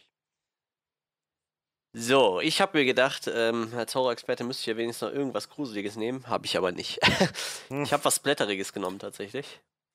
Ähm, ja, wahrscheinlich jetzt von den Regisseuren her auch der bekannteste Name so. Ich habe mir gedacht, ich widme mich noch Peter Jackson. Ähm, ich glaube, Peter Jackson hat gefühlt noch 5, 6, 7, 8 Filme, die die meisten Leute einfach nie gesehen haben. Weil äh, gerade in seiner Anfangszeit war, der, war er sehr umtriebig im äh, Horror- und äh, Horror-Comedy-Bereich. Ich weiß nicht, wie man es alles nennen will ich glaube, ich sag mal bis zu Heavenly Creatures wahrscheinlich, ne? Also so kleine Produktion.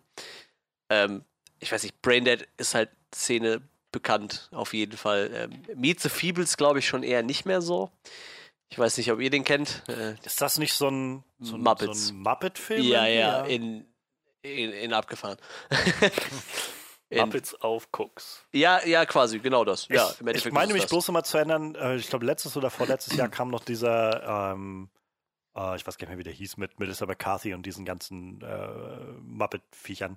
Ähm, und da meine ich mich bloß zu erinnern, war so viel der, der Tenor, brauchen wir das? Hat nicht äh, Meet the Feebles das im Prinzip schon alles perfektioniert, was man da machen kann? Ja, ir irgendwie schon. Ich weiß nicht, also wie gesagt, in, in, der Zeit war Peter Jackson halt auch unglaublich kreativ. Ne? Ich glaube, da konnte der halt gefühlt auch noch machen, was er wollte. So. ich glaube, jetzt in Zeiten von äh, Herr der Ringe liegt die Messlatte ein bisschen höher. Ich glaube, so sein, sein aus der Zeit bekanntester Film ist wahrscheinlich The Frighteners oder so. Also der Film war auch echt grandios. Den habe ich auch in so einer ganz dicken Boxset irgendwie mit Michael J. Fox in der Hauptrolle. Äh, wie gesagt, wenn ihr euch, äh, wenn ihr Bock habt, guckt euch einfach mal am besten so die, die ersten fünf, sechs Filme von Peter Jackson alle an. Ähm, ich habe mir aber gedacht, wir sprechen heute mal über sein Erstlingswerk, äh, Bad Taste. Ich weiß nicht, wie viele Leute den auf dem Zettel haben. Ich glaube, der äh, in der ungeschnittenen Variante ist in Deutschland auch äh, auf Liste A initiiert. Also ihr könnt den erwerben, nur äh, der darf nicht offiziell im Laden beworben werden. Ich glaube, wir dürfen uns das erlauben, weil wir den Film nicht verkaufen. ja, Bad Taste war so sein Erstlingswerk, was er quasi mit ein paar Nachbarn gedreht hat. Ich glaube, wie Brainhead eigentlich auch. Da hat er zwar schon ein bisschen mehr, bisschen mehr Budget gehabt, aber äh, ja, worum geht es in Bad Taste? Also Bad Taste ist äh, eine Splatter-Science-Fiction-Komödie. Und im Endeffekt geht es darum, dass ein paar Aliens auf der Erde landen und äh, Menschenfleisch für ihre Fastfood-Kette als Kostprobe mitnehmen wollen. Eigentlich würde ich jetzt sagen, man hat schon genug gesagt so. Ähm, Yes. Das klingt wie eine Rick und Morty-Folge.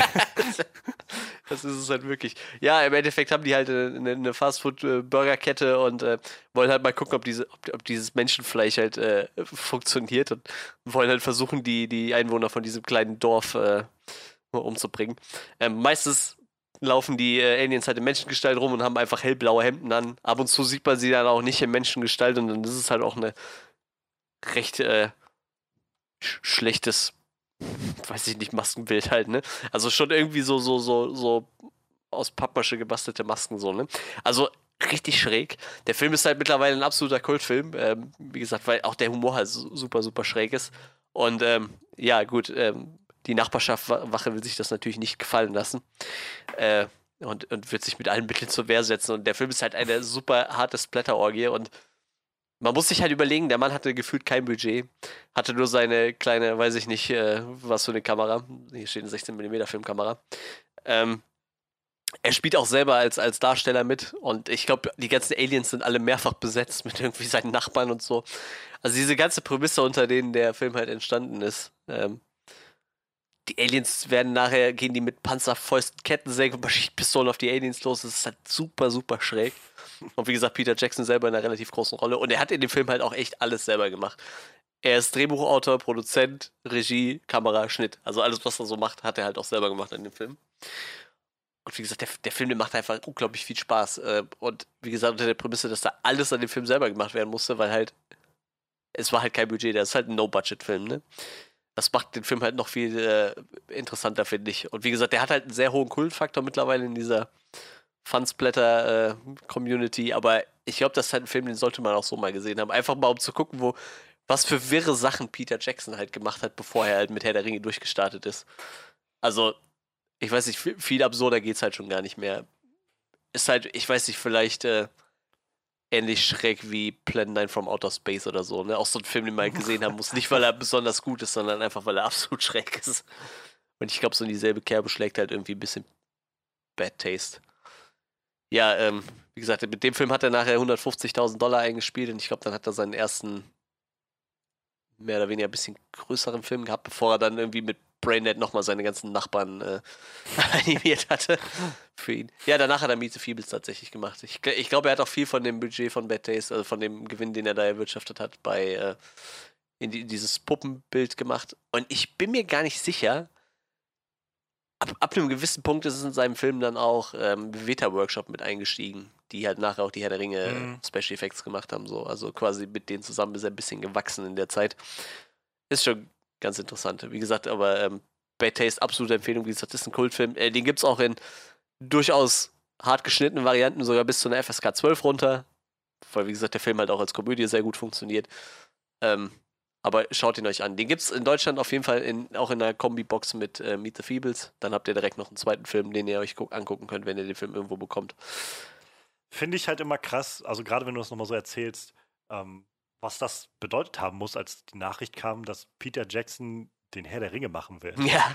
So, der Typ, der halt Braindead und Meet the Feebles und Bad Taste und äh, vielleicht noch Frightened hat, aber trotzdem sowas alles gemacht hat, soll jetzt dieses unverfilmbare Werk irgendwie sich ja. an, äh, dem, dem annehmen und das umsetzen und äh, naja, ich meine, der Rest ist dann Geschichte, aber das ist halt das, echt ja. krass. Der hat sich halt wirklich mit diesen sehr kleinen, ich glaube, halt entweder Heavenly Creatures, äh, Creatures oder äh, The Frighteners wird halt so sein, sein bis dahin größtes Werk gewesen sein, auch vom Geldumfang her. Und äh, allein daran hat halt auch irgendeiner gedacht, so, dem trauen wir halt auch zu, Herr der Ringe zu filmen, ne?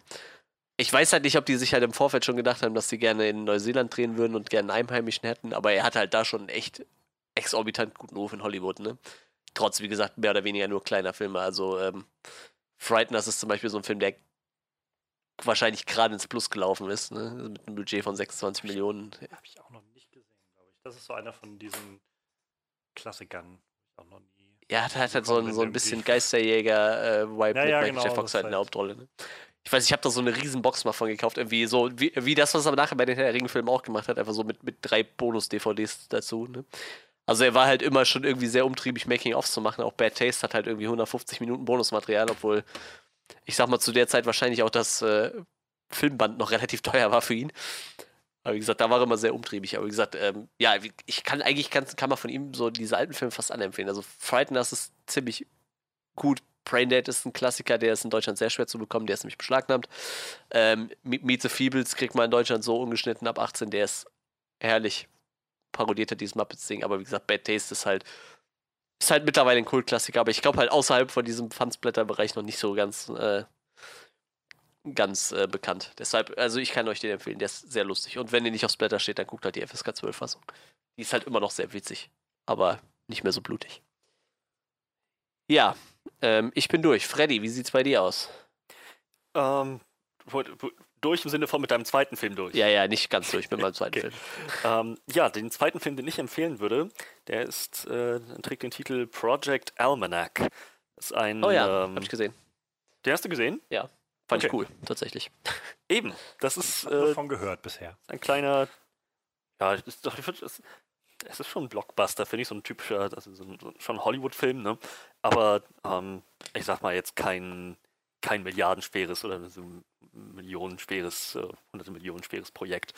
Ähm, es ist halt, ja, würde ich sagen, ein Thriller.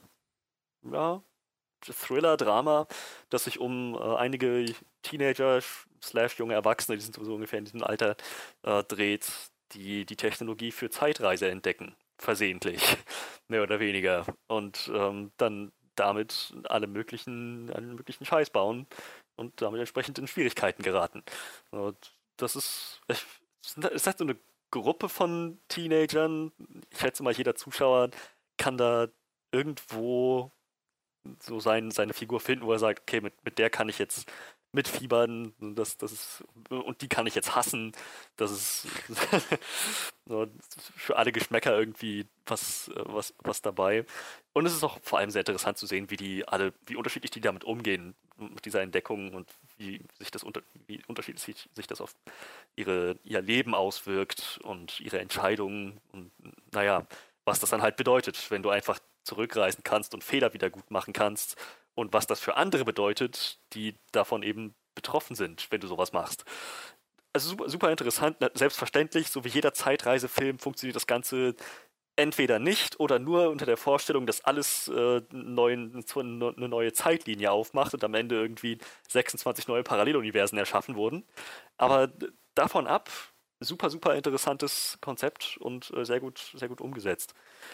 Ja, ich weiß gar nicht. Ich hatte den gesehen auf dem Flug von, ähm, das war Frankfurt, Kuala Lumpur. Und es war einfach im Angebot da, so diese kleinen Filmauswahl von fünf, sechs Filmen. Scheiße, was soll es? Project Almanac. Sieht nach dramatischer, interessanter Story aus. Komm, mach ich mal an. Und ich hab's nicht, nicht bereut. Es ist. Der, der Film hat sogar teilweise echt ein paar Gut Punches. Hm, Ich, ja, ich würde ihn, würd ihn empfehlen, Johannes. Ist das nicht sogar- nicht. Einer der letzten MTV-Filme so? Also hat MTV da nicht sogar seine Finger mit drin gehabt? Ich bin mir gerade nicht sicher.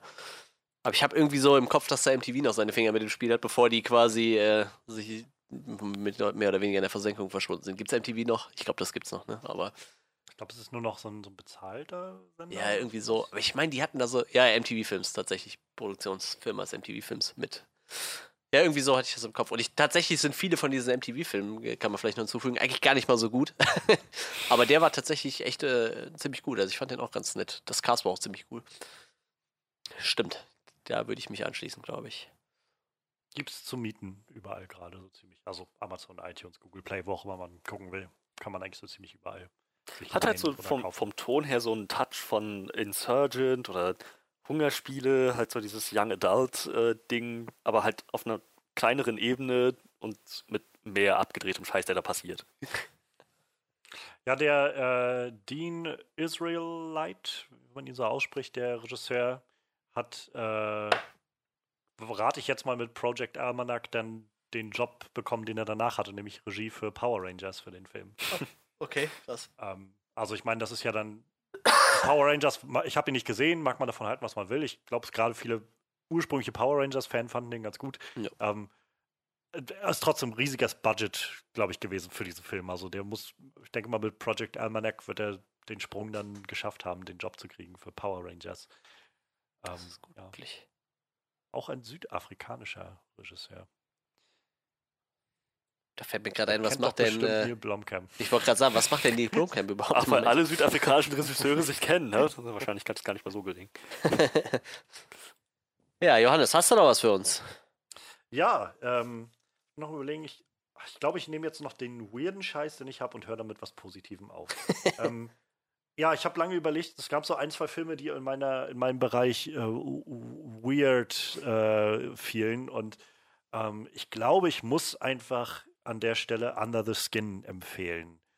Ähm, ein Film von 2013 von Regisseur Jonathan Glazer und äh, der Film ist mit äh, na, Scarlett Johansson in der Hauptrolle. Und wenn ich den Plot beschreibe oder, oder beschreibe, worum es geht, kriegt man, glaube ich, recht schnell ein Bild davon, was das Ganze ist. Ähm, nur um dann beim Schauen zu erkennen, dass es halt was, also in eine ganz andere Richtung irgendwie geht. Also, ähm, es geht im Prinzip darum, Scarlett Johansson ist ein, ein außerirdisches Wesen, was halt diese Form annimmt von Scarlett Johansson und ähm, durch Schottland zieht, ähm, immer mit, hat so einen großen Van auch dabei, mit dem sie durch die Gegend fährt und halt meistens äh, versucht, irgendwelche Männer aufzureißen und ähm, die, diese Männer ähm, ja, zu verführen mit ihrem Auftreten und bringt die dann in so ein, so ein Haus, was sie da hat, so ein bisschen abgeschieden irgendwo, so eine Wohnung in so einem verfallenen Gebäudekomplex und ähm, ja, im Prinzip verzehrt die dann, also verleibt sich die ein. Ähm, und ich habe, ich kann mich an, ich habe früher schon mal irgendwann von dem Film gelesen gehabt und hatte halt so, naja, wenn man das hört, ich weiß nicht, wie es euch geht, aber meine, mein Bild, was in meinem Kopf entstand, war halt gleich, dass das sowas wird, ja, weiß ich, wie eben Splice oder sowas in der Art. Wie halt Alien, so, so halt so ein bisschen splatteriger Horrorfilm oder sowas. Aber das ist es halt absolut nicht. Es ist super, ein super ruhiger Film, sehr, sehr ähm, real, sag ich mal. Also die, die, die Aufmachung selbst und der Look des Ganzen ist so, ähm, also gerade wenn es in der Stadt und so ist, du, du hast halt nie das Gefühl, so wirklich jetzt, jetzt ist hier so ein, so ein Hollywood-Set oder so, sondern, naja, du, du kriegst, du hast halt mehr das Gefühl, das sind einfach ganz normale Häuser, als ob du halt durch so eine ganz normale Kleinstadt gehst, so eine schottische, so ein schottisches Dörfchen oder sowas. Ganz normale, schlichte Häuser und so. Und das spiegelt sich irgendwie sehr gut wider. Und auf der anderen Seite gibt es abgefahrene, super, super kreative Winkel, die dieser Film hat, wenn es darum geht, halt dieses Wesen irgendwie weiter auszubauen. Die, selbst dieser Look des Wesens ist interessant. Also ist ein bisschen humanoid schon, aber es hat noch so einen, so einen, so einen sehr eigenen Touch. Aber auch gerade dieser Prozess von, ähm, ja, wie sie, wie sie Männer oder wie es Männer in sich aufsaugt sozusagen, ist, also ich habe mit vielem gerechnet, aber nicht damit, wie der Film das darstellt. Es, vieles davon geht dann auch schon so ein bisschen auf so eine metaphorische Ebene und ähm, versucht so ein bisschen, ja, ich weiß nicht, so ein bisschen sehr so, so, so, Themen irgendwie anzustoßen, so verschiedene, streut immer mal so verschiedene Denkanstöße rein für, für ganz verschiedene Sachen. Und ähm, ich habe sowas halt noch nicht gesehen bis zu dem Punkt. Das ist halt super interessant und es gibt dann irgendwann diesen Punkt, wo sie halt, naja, wo, wo eben was passiert mit, mit dieser Figur, wo sie anfängt, was zu lernen über Menschheit oder wo die, wo man vielleicht selbst dazu kommt, ein bisschen drüber nachzudenken, was Menschheit eigentlich bedeutet und macht. Ähm, der Soundtrack, der Score des Ganzen ist richtig, richtig abgedreht und cool. Und ähm, ich glaube, so von diesem, von diesem Ver nicht Verwirrungsgrad, aber so diesem, diesem weirden Grad, würde ich sagen, fällt das so noch ein Stück weiter hinter äh, Annihilation. Also ich fand Annihilation schon, schon ziemlich weird und sehr, sehr so, so voll mit Ideen, die einem so an allen Ecken und Enden irgendwie immer wieder äh, so entgegenkamen, sei es halt in, in dem Storytelling oder in den Figuren oder halt einfach in der Welt selbst. Und Under the Skin ist, glaube ich, noch ein gutes Stück weirder, was das angeht. Ähm, ja, ich, keine Ahnung, ich, ich glaube, viel mehr kann ich da gar nicht zu sagen, außer halt, dass das ist so ein Film, der, der halt sehenswert ist, einfach ob der Tatsache, dass man, glaube ich, sowas noch nicht gesehen hat. Ähm, ich weiß nicht, ich würde jetzt nicht sagen, es ist nicht der, der beste Film, den ich, den ich gesehen habe, irgendwie jemals oder sowas. Aber ich, ich, also ich bin froh, dass ich ihn gesehen habe, weil das, das, das, äh, so rückblickend erinnert mich so ein bisschen an das, was wir bei Karlschlag letzte Woche besprochen hatten. So dieses, da, da ist halt jemand, der ganz offensichtlich eine Vision hatte von dem, was er gerne machen möchte. Und ganz offensichtlich nicht viel Instanzen hatte, die ihm gesagt haben, äh, nee, lass das mal, das ist zu weird, das ist zu komisch, das würde Leute vor den Kopf stoßen oder sowas. Und ich mag das gerne mal zu sehen, dass Regisseure sowas, also überhaupt so Filmteams, die Möglichkeit haben, eben doch sowas zu machen. Auch mal Sachen zu haben, wo du als Zuschauer so denkst, äh, okay, was, ich weiß gerade nicht, was ich davon halten soll, aber ich, ich bin dazu angehalten, drüber nachzudenken, was ich davon halten soll. Es ist halt definitiv mehr Kunst als einfach nur Blockbuster oder sowas. Und ähm, Scarlett Johansson nach wie vor, denke ich immer noch, mag man von ihr halten, was man will als Person und von allem, was sie so immer von sich gibt. Ähm, als Schauspielerin ist sie einfach Wahnsinn. Und auch in dem Film ist die einfach so großartig. Ähm, ja. Ich glaube, viel mehr kann, also nichts, was ich davon groß sagen oder was ich groß sagen könnte, wird dem Ganzen, glaube ich, wirklich gerecht. Ich kann einfach nur sagen, es ist so ein weirder Film, so eine wirklich abgedrehte Erfahrung, diesen Film mal gesehen zu haben.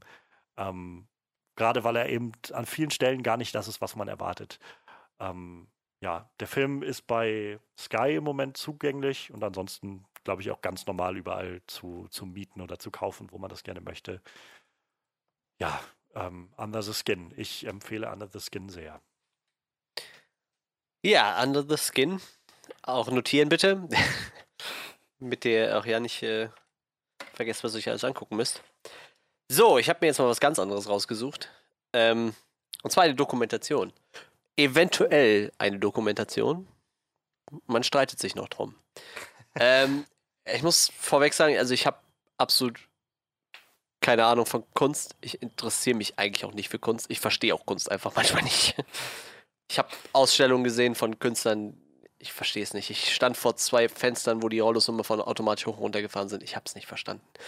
Ich, ich, ich, kann mich in sowas Vielleicht nicht reinfinden. war gerade das der Punkt. Und ganz ehrlich, manche Künstler versuchen es auch heutzutage gar nicht mehr wirklich. Ja, ich, ich Mach einfach irgendeinen weirden Scheiß und sagen, Leute interpretieren da sowieso alles Mögliche rein und ich bekomme Geld dafür, also was soll's. Prinzipiell ging es, glaube ich, um das Leben von dem Künstler und er hat so eine Station von seinem eigenen Leben irgendwie dargestellt und dann war halt einfach zwei Fenster mit hochgehenden Rollos.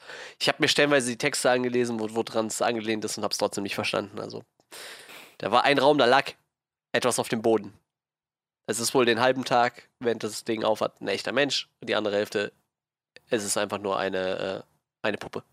So. Also sitzt du da, guckst du da hin und denkst du so, könnte ein Mensch sein oder eine Puppe.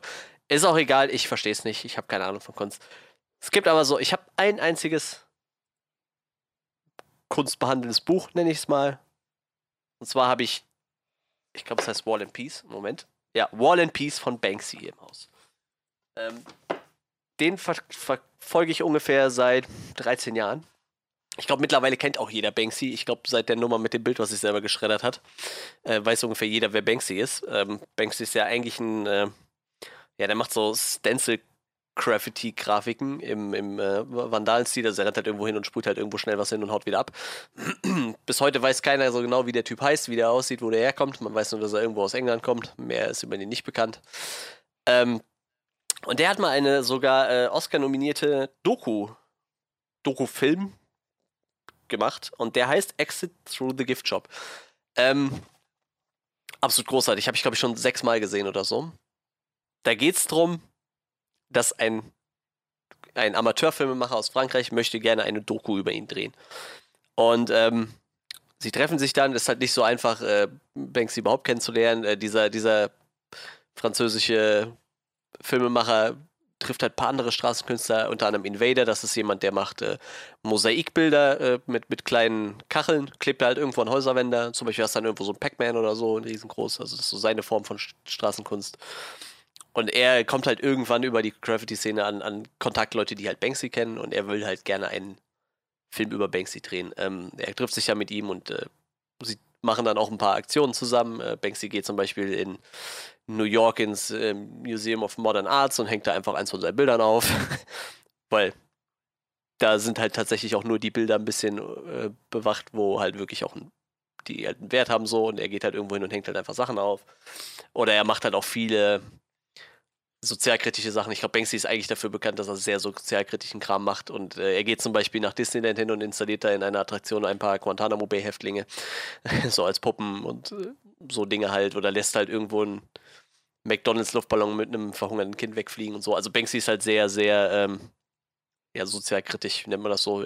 Auf jeden Fall Kritik, systemkritisch, ja. nenne ich es mal. Ähm, ja, und ähm, so im, im, Laufe dieser Aktion, die sie dann so machen, also diese Aktion gab es halt auch wirklich, die sind da doch schon seit Jahren in diesem Buch drin, was ich hier habe. Ähm, aber irgendwann schwenkt dieses ganze Ding halt um. Und dann sagt halt Banksy so nach dem Motto, wie wär's, wenn du heute Abend mal irgendwas sprühst? Er erklärt ihm dann so ein bisschen seine Stencil-Techniken. Sie gehen mal halt bei ihm in das, ähm, in sein, in sein, wie nennt man es, sein Lagerhaus, in seine Werkstatt, wo er arbeitet, in sein Atelier und dann schneiden sie da so ein paar Stencils zusammen. Also Stencils sind diese Schablonen, Sprühschablonen, die stellen, die äh, stellen sie her und dann geht dieser eigentlich Filmemacher aus Frankreich los und macht halt selber mal ein paar Crafties nachts, wenn es keiner sieht. Und ähm, ja, im Endeffekt äh, läuft halt alles darauf hinaus, dass Banksy das Ding halt so dreht, dass nachher der Film gar nicht um ihn geht, sondern um diesen Filmemacher, der quasi zu Mr. Brainwash wird und einfach selber ein Straßenkünstler wird. Und wohl auch mittlerweile immer noch Straßenkünstler ist. Und man weiß halt bis heute nicht, ob das alles komplett gestellt ist oder ob das wirklich so abgelaufen ist. Also da wird heute noch gestritten. Der Film war halt für, ein, für einen Oscar nominiert für den besten Dokumentarfilm, wo halt schon viele gesagt haben, ist das überhaupt eine Dokumentation? Wenn es fake ist, ist es da noch eine Doku? Ist es nur noch Mockumentary? Ähm, er hat den Oscar nachher auch nicht gewonnen, aber ähm, ja, Banksy wird auch einen Teufel tun und das irgendwann mal auflösen. Dafür ist er nicht bekannt, bei weitem nicht. Ja, und ähm, so hat man halt echt einen total interessanten Einblick in, in die Crafty-Szene, in das Wirken von Banksy und halt diesen Twist, dass er halt diesen französischen Filmemacher, oder der ist halt eigentlich nur ein Amateurfilmer, der halt gerne einen Film machen würde über die Crafty-Szene, halt dazu bringt, dass er quasi selber ein Künstler wird, bis hin zu seiner eigenen äh, Ausstellung, die er dann macht. Das ist halt super abgefahrene, interessante Doku. Ähm, ziemlich spannend, dadurch, dass halt viele der Aktionen, die sie machen, natürlich nicht legal sind. So, ich glaube, ich weiß nicht, 90% aller Sachen, die Banksy machen, sind nicht legal. Ähm, ich ich finde halt Banksy an sich schon großartig und die Doku fasst also alles zusammen, was diesen Mann halt ausmacht irgendwie. Von, wie gesagt, seinem, seinem kritischen Denken, was er so an den Tag legt, über seine Kunst, also bis hin zu, äh, wie er scheinbar schafft, Leute zu manipulieren dahingehend, dass sie selber einfach das mal aus, irgendwann Bock kriegen, das selber auszuprobieren, was er da macht. Ähm, wie gesagt, die Dokus von 2010. Banksy wird auch als äh, Regisseur von dieser Doku ähm, gelistet. Ja, ähm, geht 86 Minuten. Ich kann das Ding halt echt einfach nur jedem empfehlen, der irgendwie ein bisschen sich dafür interessiert für diese Szene. Und selbst wenn nicht, ist es halt echt einfach noch ein guter Dokumentarfilm. Und äh, ja, falls ihr äh, Bock habt, euch mit Banksy zu beschäftigen, ich kann euch äh, Wall and Peace empfehlen. Sehr, sehr krass. Da schreibt er über seine ganzen Werke, die er gemacht hat, noch, wie das entstanden ist. Unter anderem, das ist, glaube ich, so das Krasseste, wo er auch selber schreibt, das Krasseste, was er je gemacht hat. Er war in Palästina. Und Palästina ist ja durchzogen von einer riesigen Mauer. Und er hat an dieser Mauer ein Riesenbild gesprayt. während obendrauf Scharfschützen hergelaufen sind. Das war, glaube ich, so das Krasseste, was er gemacht hat. Und die Scharfschützen hat er selber nicht gesehen. Das ist erst aufgefallen, als sie wieder weggefahren sind. Und dass da oben zwei, drei Scharfschützen rumgelaufen sind. Tja, so äh, Sachen macht der Mann. Ja, wie gesagt, Exits Through the Gift Shop kann ich sehr empfehlen. Die war mal eine Zeit lang auf Netflix. Ich glaube, ist aber nicht mehr. Nee, momentan ist sie nur ähm, in der Flatrate zu streamen bei TV Now. Okay. Das, äh, Und ansonsten überall zu leihen, wo man das gerne leihen möchte. Cool, cool. Ja, Freddy, einen hast du noch, habe ich gehört. Einen?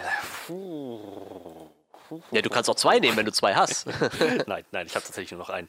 Ähm, und ich bin mir, also, so, ich, ich meine, ich wusste natürlich im Vorfeld des Podcasts nicht, wie sich der Podcast selber entwickeln würde und welche, welche Sparte von Filmen äh, ihr einschlagen würdet. Ich habe jetzt einen genommen, der vielleicht ein bisschen bekannter ist, vom Level her bekannter als das, was wir bisher angebracht haben. Aber ähm, ich, ich möchte ihn trotzdem anmerken, weil ich das Gefühl habe, wir reden viel zu selten über diesen Film, der gerade auf Netflix äh, läuft, soweit ich weiß.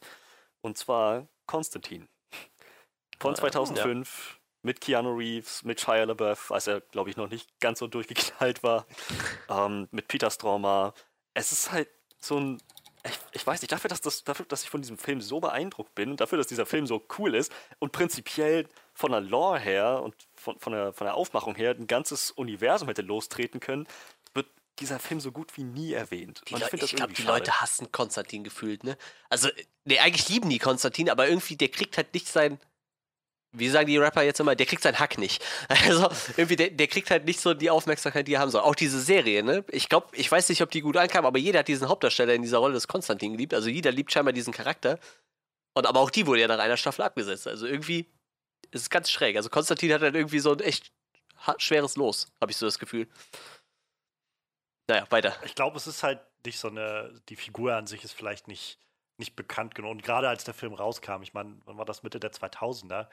Ähm, das war, glaube ich, noch nicht die Zeit, wo ja, das, gut, das so, wo das so, so bekannt war. Und ich glaube, keine Ahnung, also ich habe noch nicht viel gelesen von Konstantin. Ich habe bisher bloß ein, zwei Auftritte in dem Sandman-Comic von ihm gesehen.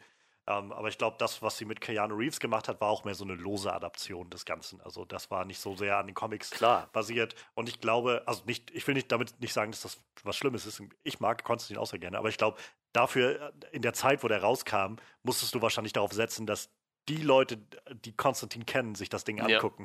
Ja, und so. die werden wahrscheinlich gesagt haben, das ist aber nicht der Konstantin, den ich kenne. Also, ich glaube, vielleicht heute, wäre der Film heute rausgekommen, hätte er, glaube ich, deutlich bessere Chancen. Das glaube ich auch, dass der dann sein, ja ganz gut reingehauen hätte. Das glaube ich nämlich auch. Das ist, es ist so ein cooler Film. Ich meine, Keanu Reeves ist super in der Rolle, aber auch sein, seine, seine, seine, auch alle anderen Schauspieler, seine Co-Star, äh, die beiden Zwillings, die die beiden Zwillingsschwestern spielt, obwohl ich gar nicht mehr sicher bin, ob das nicht tatsächlich sogar zwei Zwillinge sind. Aber an diesem Film funktioniert einfach so, so schön viel. Bis hin zu einem, naja, zu einigen Momenten, die echt in die Substanz gehen. Und ich, wie gesagt, äh, vielleicht ist es gerade so diese Brille mit, äh, durch die ich den Film sehe, eine heutige Perspektive und allem, was wir so in Superheldenfilm und Monsterfilm schon bekommen haben. Ich finde es halt so schade, dass dieser Film seiner Zeit gewissermaßen so voraus war. Ja, er hat auch, hm, ja, er hat mit 230 Millionen vielleicht auch ein bisschen plus eingespielt, ne, aber er ist halt echt nicht, ich, ich weiß nicht, ich habe den Film damals auch total gemocht, aber irgendwie total unterm Radar halt geflogen, ne?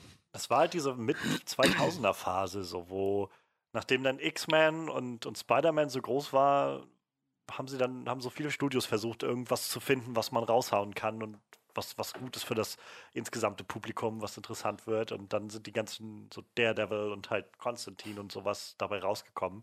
Und ähm, ja, wie gesagt, ich glaube, der ja, ist ein bisschen seiner Zeit voraus. Ich sehe auch gerade, Rachel Weisz hat die, ja, die Angela gespielt, ne? ja. gespielt oder die weibliche Hauptrolle gespielt. Und das war, also sie hat auch beide gespielt. Okay, ähm, ja. Das ist schon ich, äh, schräg. Ja, ich, ich denke auch manchmal gerne an den Film zurück. Ich habe den schon lange nicht mehr gesehen. Soll ich mal wieder, mal wieder aufholen? Ich glaube, das ist halt, ähm, er ist halt auch so ein Anti-Held, ne? Durch Lungenkrebs, durch ja, Ketten rauchen, das kommt wahrscheinlich auch nicht überall so gut an, gerade wenn die Tabak, halt nicht ziemlich, Das ist ein ziemlich vielschichtiger Charakter. Auch einfach, ich meine, ich, ich mag es vor allem, wie der Film, das, das loben wir heutzutage immer wieder an, an Filmen, wenn wir das sehen, wenn einem nicht alles so voll auf die Nase erklärt wird, sondern wenn einfach nur diese Lore für sich funktioniert mit Show, Don't Tell. So, diese, dieser Moment, wo er ähm, das erste Mal bei ihr aufkreuzt und sie dann sagt, Moment, Sie können zu meiner Schwester Kontakt aufbauen, können Sie das hier und jetzt machen? Und dann, er dann halt meinte, ja gut, ich, ich brauche nur ähm, ein warmes, äh, ich brauche brauch nur ein Bad mit, mit warmem Wasser dann seine Füße eintaucht, äh, ein paar Kerzen und oh, sie haben eine Katze. Wunderbar, nutze ich auch gleich. Also, ist, braucht sie vielleicht auch ein Pentagramm? Wieso hätten sie sowas da? Und so dieses, dieser, dieses, dieser Sarkasmus sofort aus dem Gesicht fällt. Einfach super herrlich. Ich mag, mag den Film wirklich sehr gern. Der Regisseur, sich gerade Francis Lawrence, ähm, hat bis zu dem Zeitpunkt, wie ich das richtig sehe, noch keinen Film gemacht. Der hat nur äh, lauter Musikvideos gedreht und Konstantin war also ich, hier ist, es sind wirklich viele Musik. Ja, ich sehe es gerade. Ja. Alles überschauen. Krass. Aber ich rate, ich, Konstantin dürfte dann sein erster wirklicher Feature-Film gewesen sein. Und dann hat er noch mal immer mal wieder ein paar Musikvideos gemacht. I Am Legend war dann sein nächster Film. Ähm, und dann vor allem die letzten drei Tribute von Panem-Filme waren, glaube ich, so wahrscheinlich seine bisher größten ah, Red Sparrows ähm, auch, Filme. Okay. Krass. Das ist aber, warte mal, war, war äh, Jennifer Lawrence nicht mit dem Red Sparrow-Typ zusammen? Nee, die war mit dem äh, nee. Dingens-Typ zusammen, ne? Mother, Mother, genau. Ja, das war's. Ich war gerade überlegen. Aronofsky war sie eine Zeit zusammen. Ja. So war das. Ich find's halt total lustig, auch in den. Ähm, ich hab eine Zeit lang hier ähm, ähm Justice League Dark gelesen, da kommt er auch drin vor. Ich glaube, eigentlich ist er gar kein DC-Charakter, ne? Der wird, glaube ich, von DC eingekauft, oder? Ah, nee, doch, der kommt aus Hellblazer, stimmt, so war das. Ähm, da wird halt auch gefühlt jeder Charakter mal vorgestellt. Nur Konstantin kommt halt so da rein und sagt so, ja, Konstantin hier der große Detektiv und so. Und er, hust, er raucht halt die ganze Zeit und irgendwann hustet er einfach mal so Blut in ein Taschentuch. Und mehr wird dir halt auch gar nicht erzählt, so, ne? Ich meine, jeder andere Charakter hätte vielleicht dann erstmal einen riesen Dialog darüber gekriegt, dass er Lungenkrebs hat, so. Bei dem wird das halt einfach schon so vorausgesetzt. Das wird den halt schon jeder kennen, obwohl ich halt echt der Meinung bin, der schwebt halt so unterm Radar, der Charakter. Und äh, in der Serie, den Charakter, den haben sie jetzt in einer anderen Serie eingebaut, ne? Den, den. Äh, ja, also der, der ist halt, glaube ich, die, die haben ja diese Konstantin-Serie dann abgesetzt ja. nach einer Staffel ähm, weil die Quoten nicht so gut waren. Und ähm, äh, ich habe nicht eine Folge davon ich gesehen, aber nach dem, was ich gehört habe, ist wohl das, was sich ja auch bisher zeigt, so der, der den spielt, scheint wohl wirklich großartig zu sein. Das Writing der Serie war wohl jetzt nicht so großartig. Mhm. Ähm, weil da dann, glaube ich, so ein bisschen sie wieder zu zahm waren, glaube ich, nach dem, was ich so gehört habe.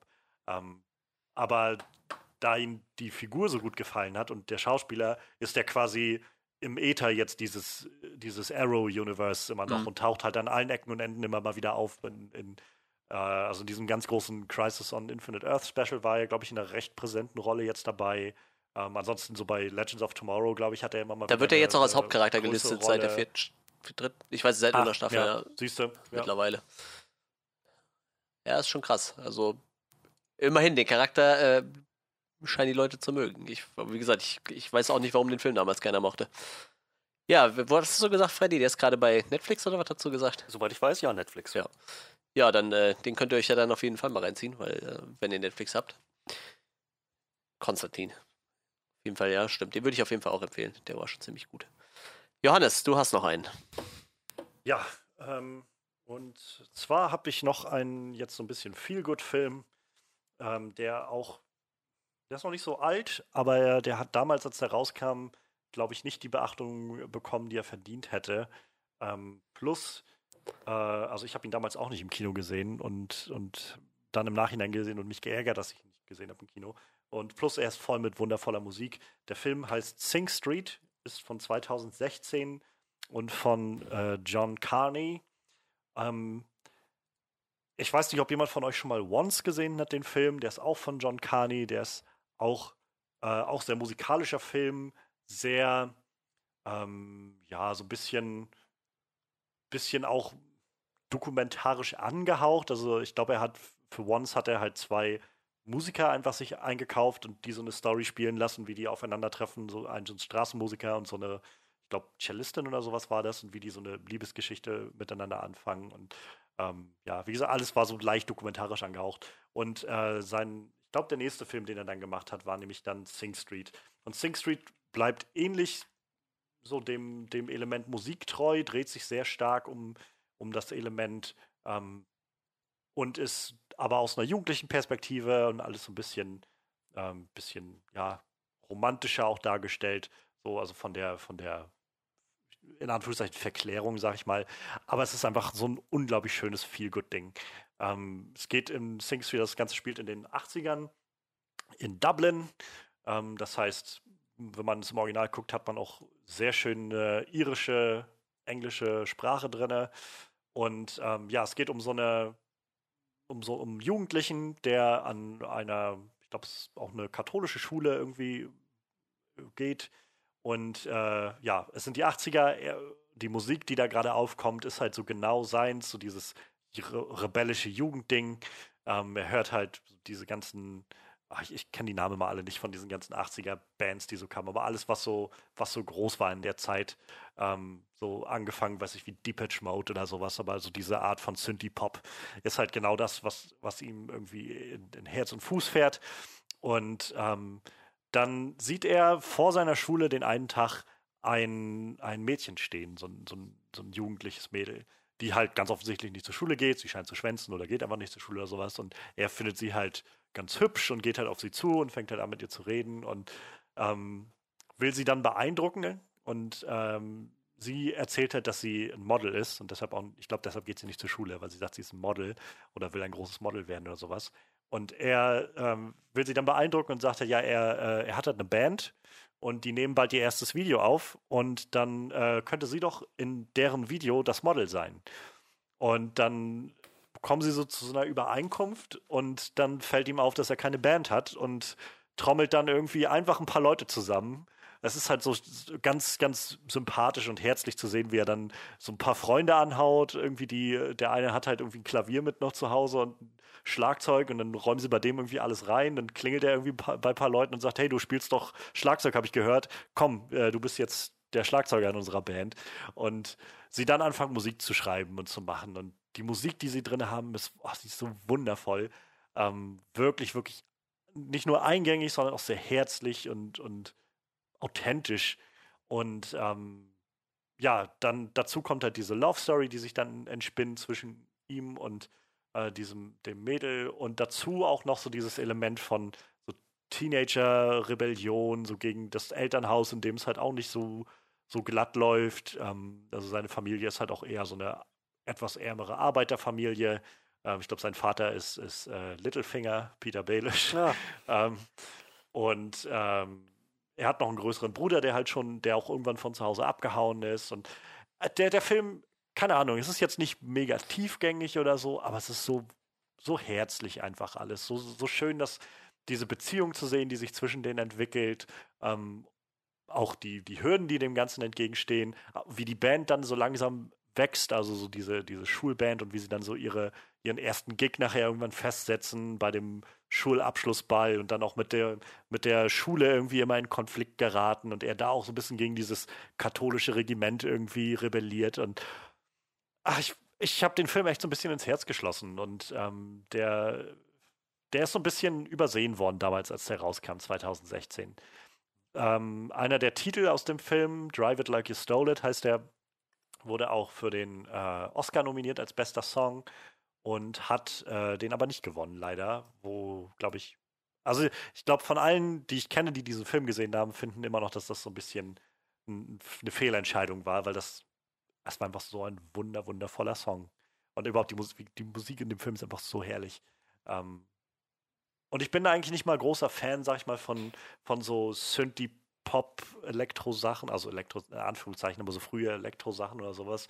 Und der Film schafft es aber trotzdem, das zu umgehen, ähm, mir, mir Klischees fortzusetzen, was die Musik angeht. Ähm, es gibt so diese elektromäßigen ähm, Einflüsse, diese Synthi-Einflüsse, aber sie haben halt auch viel handgemachte Musik dabei. Überhaupt, man sieht mit denen man sieht so mit an, wie sie wachsen als Band, wie sie so zusammenschweißen als Band, ihre Musik finden. Es gibt so ganz tolle Momente, wo sie sich dann zusammensetzen und einfach anfangen zu spielen und so langsam ein Song draus wird. Und ach, ich, ich weiß nicht, ich finde sowas immer ganz, ganz schön, ganz bewegend, vor allem wenn es ein Regisseur, Regisseur dann auch schafft, ähm, diese, diese Magie irgendwie beim Musikmachen einzufangen.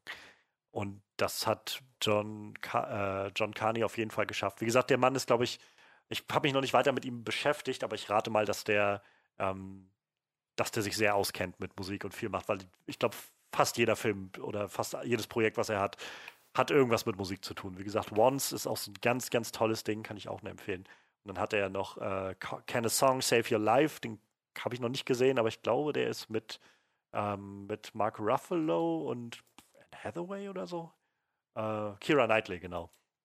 Und äh, genau, dann kam Sing Street. Ähm, ja, also Sing Street kann ich nur, nur wärmstens empfehlen. Guckt ihn euch an, hört euch den Soundtrack an. Ähm, ich glaube, da kann, da kann niemand so wirklich was falsch machen. Das ist wirklich so eine ganz wohlige, warme Decke irgendwie, die man sich mal, mal geben kann. Ja, vielleicht brauchen wir sowas auch äh, aktuell. Ja, der Film ist ähm, im Moment zu streamen bei Join Plus oder Maxdome oder ansonsten eigentlich so überall zu leihen. Also, ähm, sollte jetzt auch nicht so schwer sein, daran zu kommen. Das hört sich doch ganz gut an. Genau das wollen wir haben. So, dann hätte ich jetzt noch einen und dann sind wir auch schon durch. Dann habt ihr auch erstmal was zu tun. Keine Sorge, wir belästigen euch jetzt nicht jede Woche mit Filmtipps. Nächste Woche machen wir dann wieder irgendwas anderes.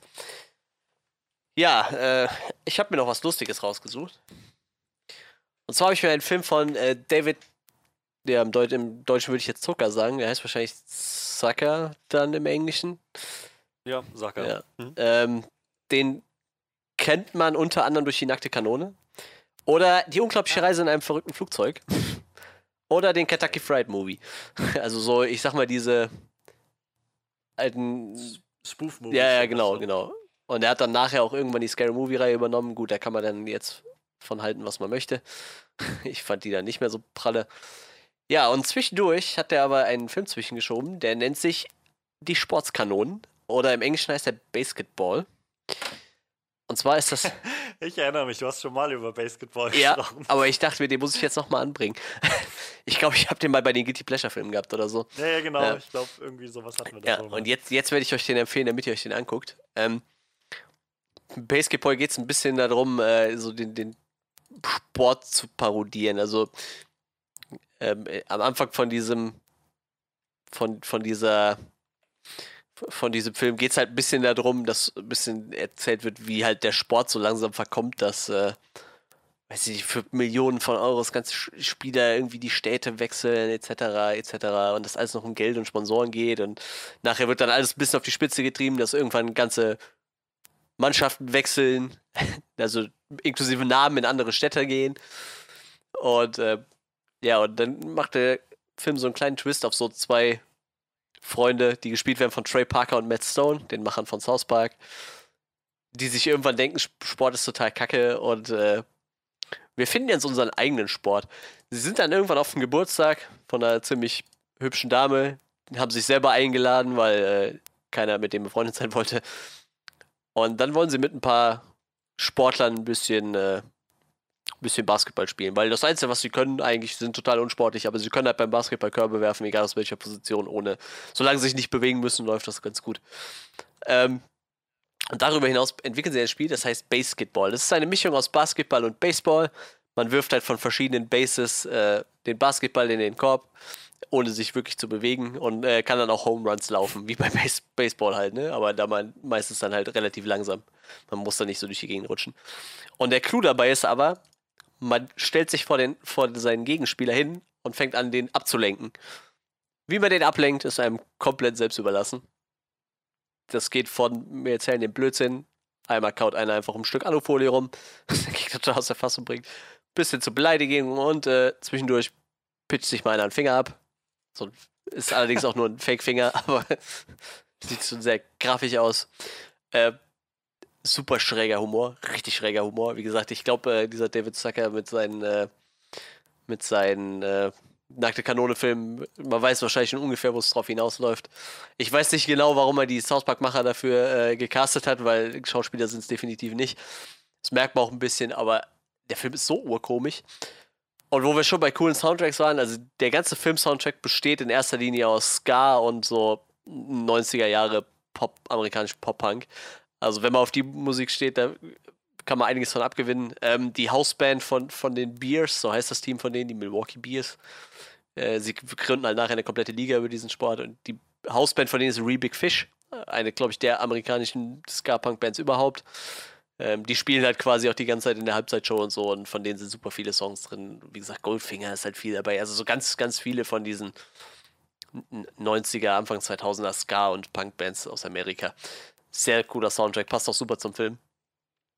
Wie gesagt, super schräger Humor. Ähm, man muss ein bisschen drauf stehen. Die Story ist natürlich super platt. Im Endeffekt geht es halt echt nur um diesen abstrusen Sport und darum, dass man halt äh, irgendwie die Meisterschaft gewinnt. Aber wie gesagt, äh, durch die der Film lebt halt echt von, von seinem abstrusen Humor. Ich weiß nicht, irgendwie ist der Humor schon so sehr South Park-mäßig, aber äh, irgendwie hat das Duo scheinbar nicht mitgeschrieben an dem Film. Aber wie gesagt, trotzdem so, geht so in die Kerbe. Also wenn man auf South Park steht, kann man sich den Film angucken. Ähm, haben einige bekannte Sportler auch Gastauftritte. Ich kenne die fast alle nicht, weil ich keinen Sport gucke. Ich glaube, Karim Abdul-Jabbar ist so der Einzige, der mir was sagt, weil der halt irgendwie mittlerweile kam, kam Auftritt in jeder Serie hat gefühlt. Das ist ein extrem großer Basketballspieler. Ja, äh, wie gesagt, ich würde den Film äh, euch sehr empfehlen. Die Sportskanone, Sportskanonen oder Basketball im Englischen. Schaut euch den an. Johannes, hast du zufällig mal geguckt, ob es den irgendwo zu streamen gibt? Gibt es zu leihen. zu leihen. Überall. Alles klar. Also im Stream nicht, aber halt zu leihen oder zu kaufen halt online. Gut. Ähm, ja.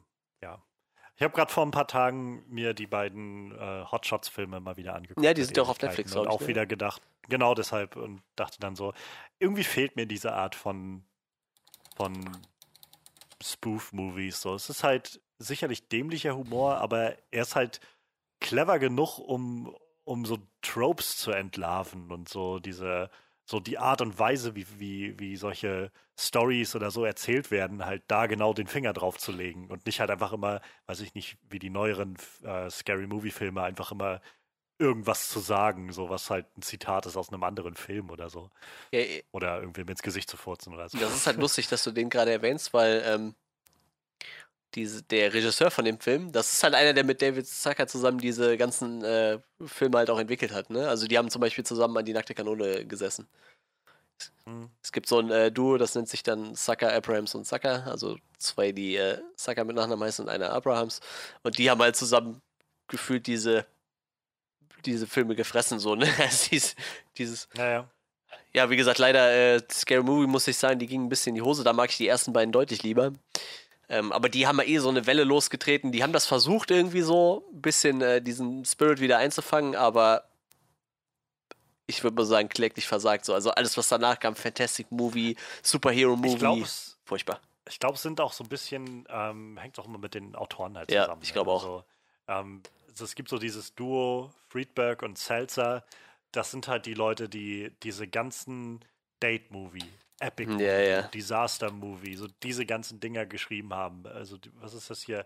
Äh, Beileid bis zum Abendbrot oder was Ja. das alles. So diese, diese ganzen Ja, ja. Filme, das kommt, ähm, meine Frau, die Spartaner und ich, so das, das kommt halt alles aus deren Feder und ähm, ist halt alles, glaube ich, ja, kann man auch äh, getrost eigentlich liegen lassen. Ja, ich muss aber auch sagen, auch hier die Scary Movie Macher, die hatten so nach Scary Movie war auch eher alles Mist, kann man sagen. So, also Ja. das, das hat ja dieser Waynes Clan zusammen gemacht, sag ich mal. Wa- Waynes.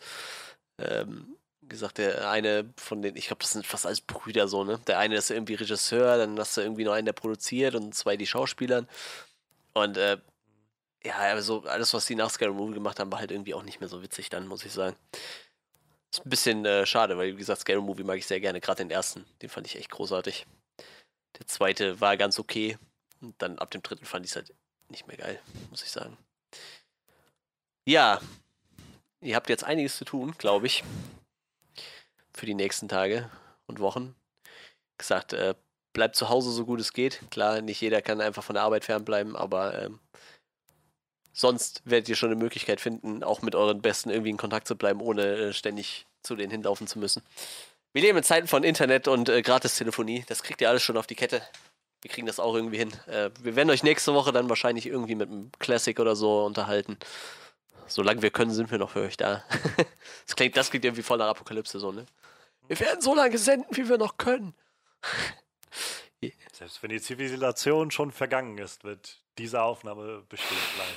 Ja, außer das Internet wird gelöscht. Hm, scheiße, das Internet wird gelöscht. Ja, ähm, so viel dazu. Ihr habt jetzt ein paar Tipps, die ihr euch angucken könnt. Wenn ihr noch Tipps habt, könnt ihr uns die natürlich auch gerne mitteilen. Vielleicht äh, haben wir auch irgendwie, habt ihr ja noch Filme, die wir noch nicht kennen, wir, weil wir sitzen jetzt genauso rum und äh, müssen uns äh, die Zeit totschlagen. Ja, dann lasst es uns wissen. Ihr könnt uns auf allen gängigen Kanälen erreichen: Instagram, Twitter, Facebook, wo, wo ihr Bock habt. Äh, falls ihr es noch nicht getan habt, hört mal unsere, unseren Special von letzter Woche rein. Da hatten wir äh, Regisseur Max Scheiße, wie spricht man den Nachnamen? Klischinski, genau, das war's. Sorry, Max, falls du das hörst. Ähm, zu Gast und haben über seinen Film Karlschlag geredet. Klar, ihr würdet jetzt nicht mehr die Möglichkeit haben, den im Kino zu gucken, aber es war ein sehr informativer und lustiger Podcast. Bisschen nerdig so. Da könnt ihr gerne reinhören. Und sonst, wie gesagt, bei uns bleibt ja. aktuell alles beim Gleichen. Wir werden uns nächste Woche an selber Stelle wiederhören und äh, wascht euch die Hände.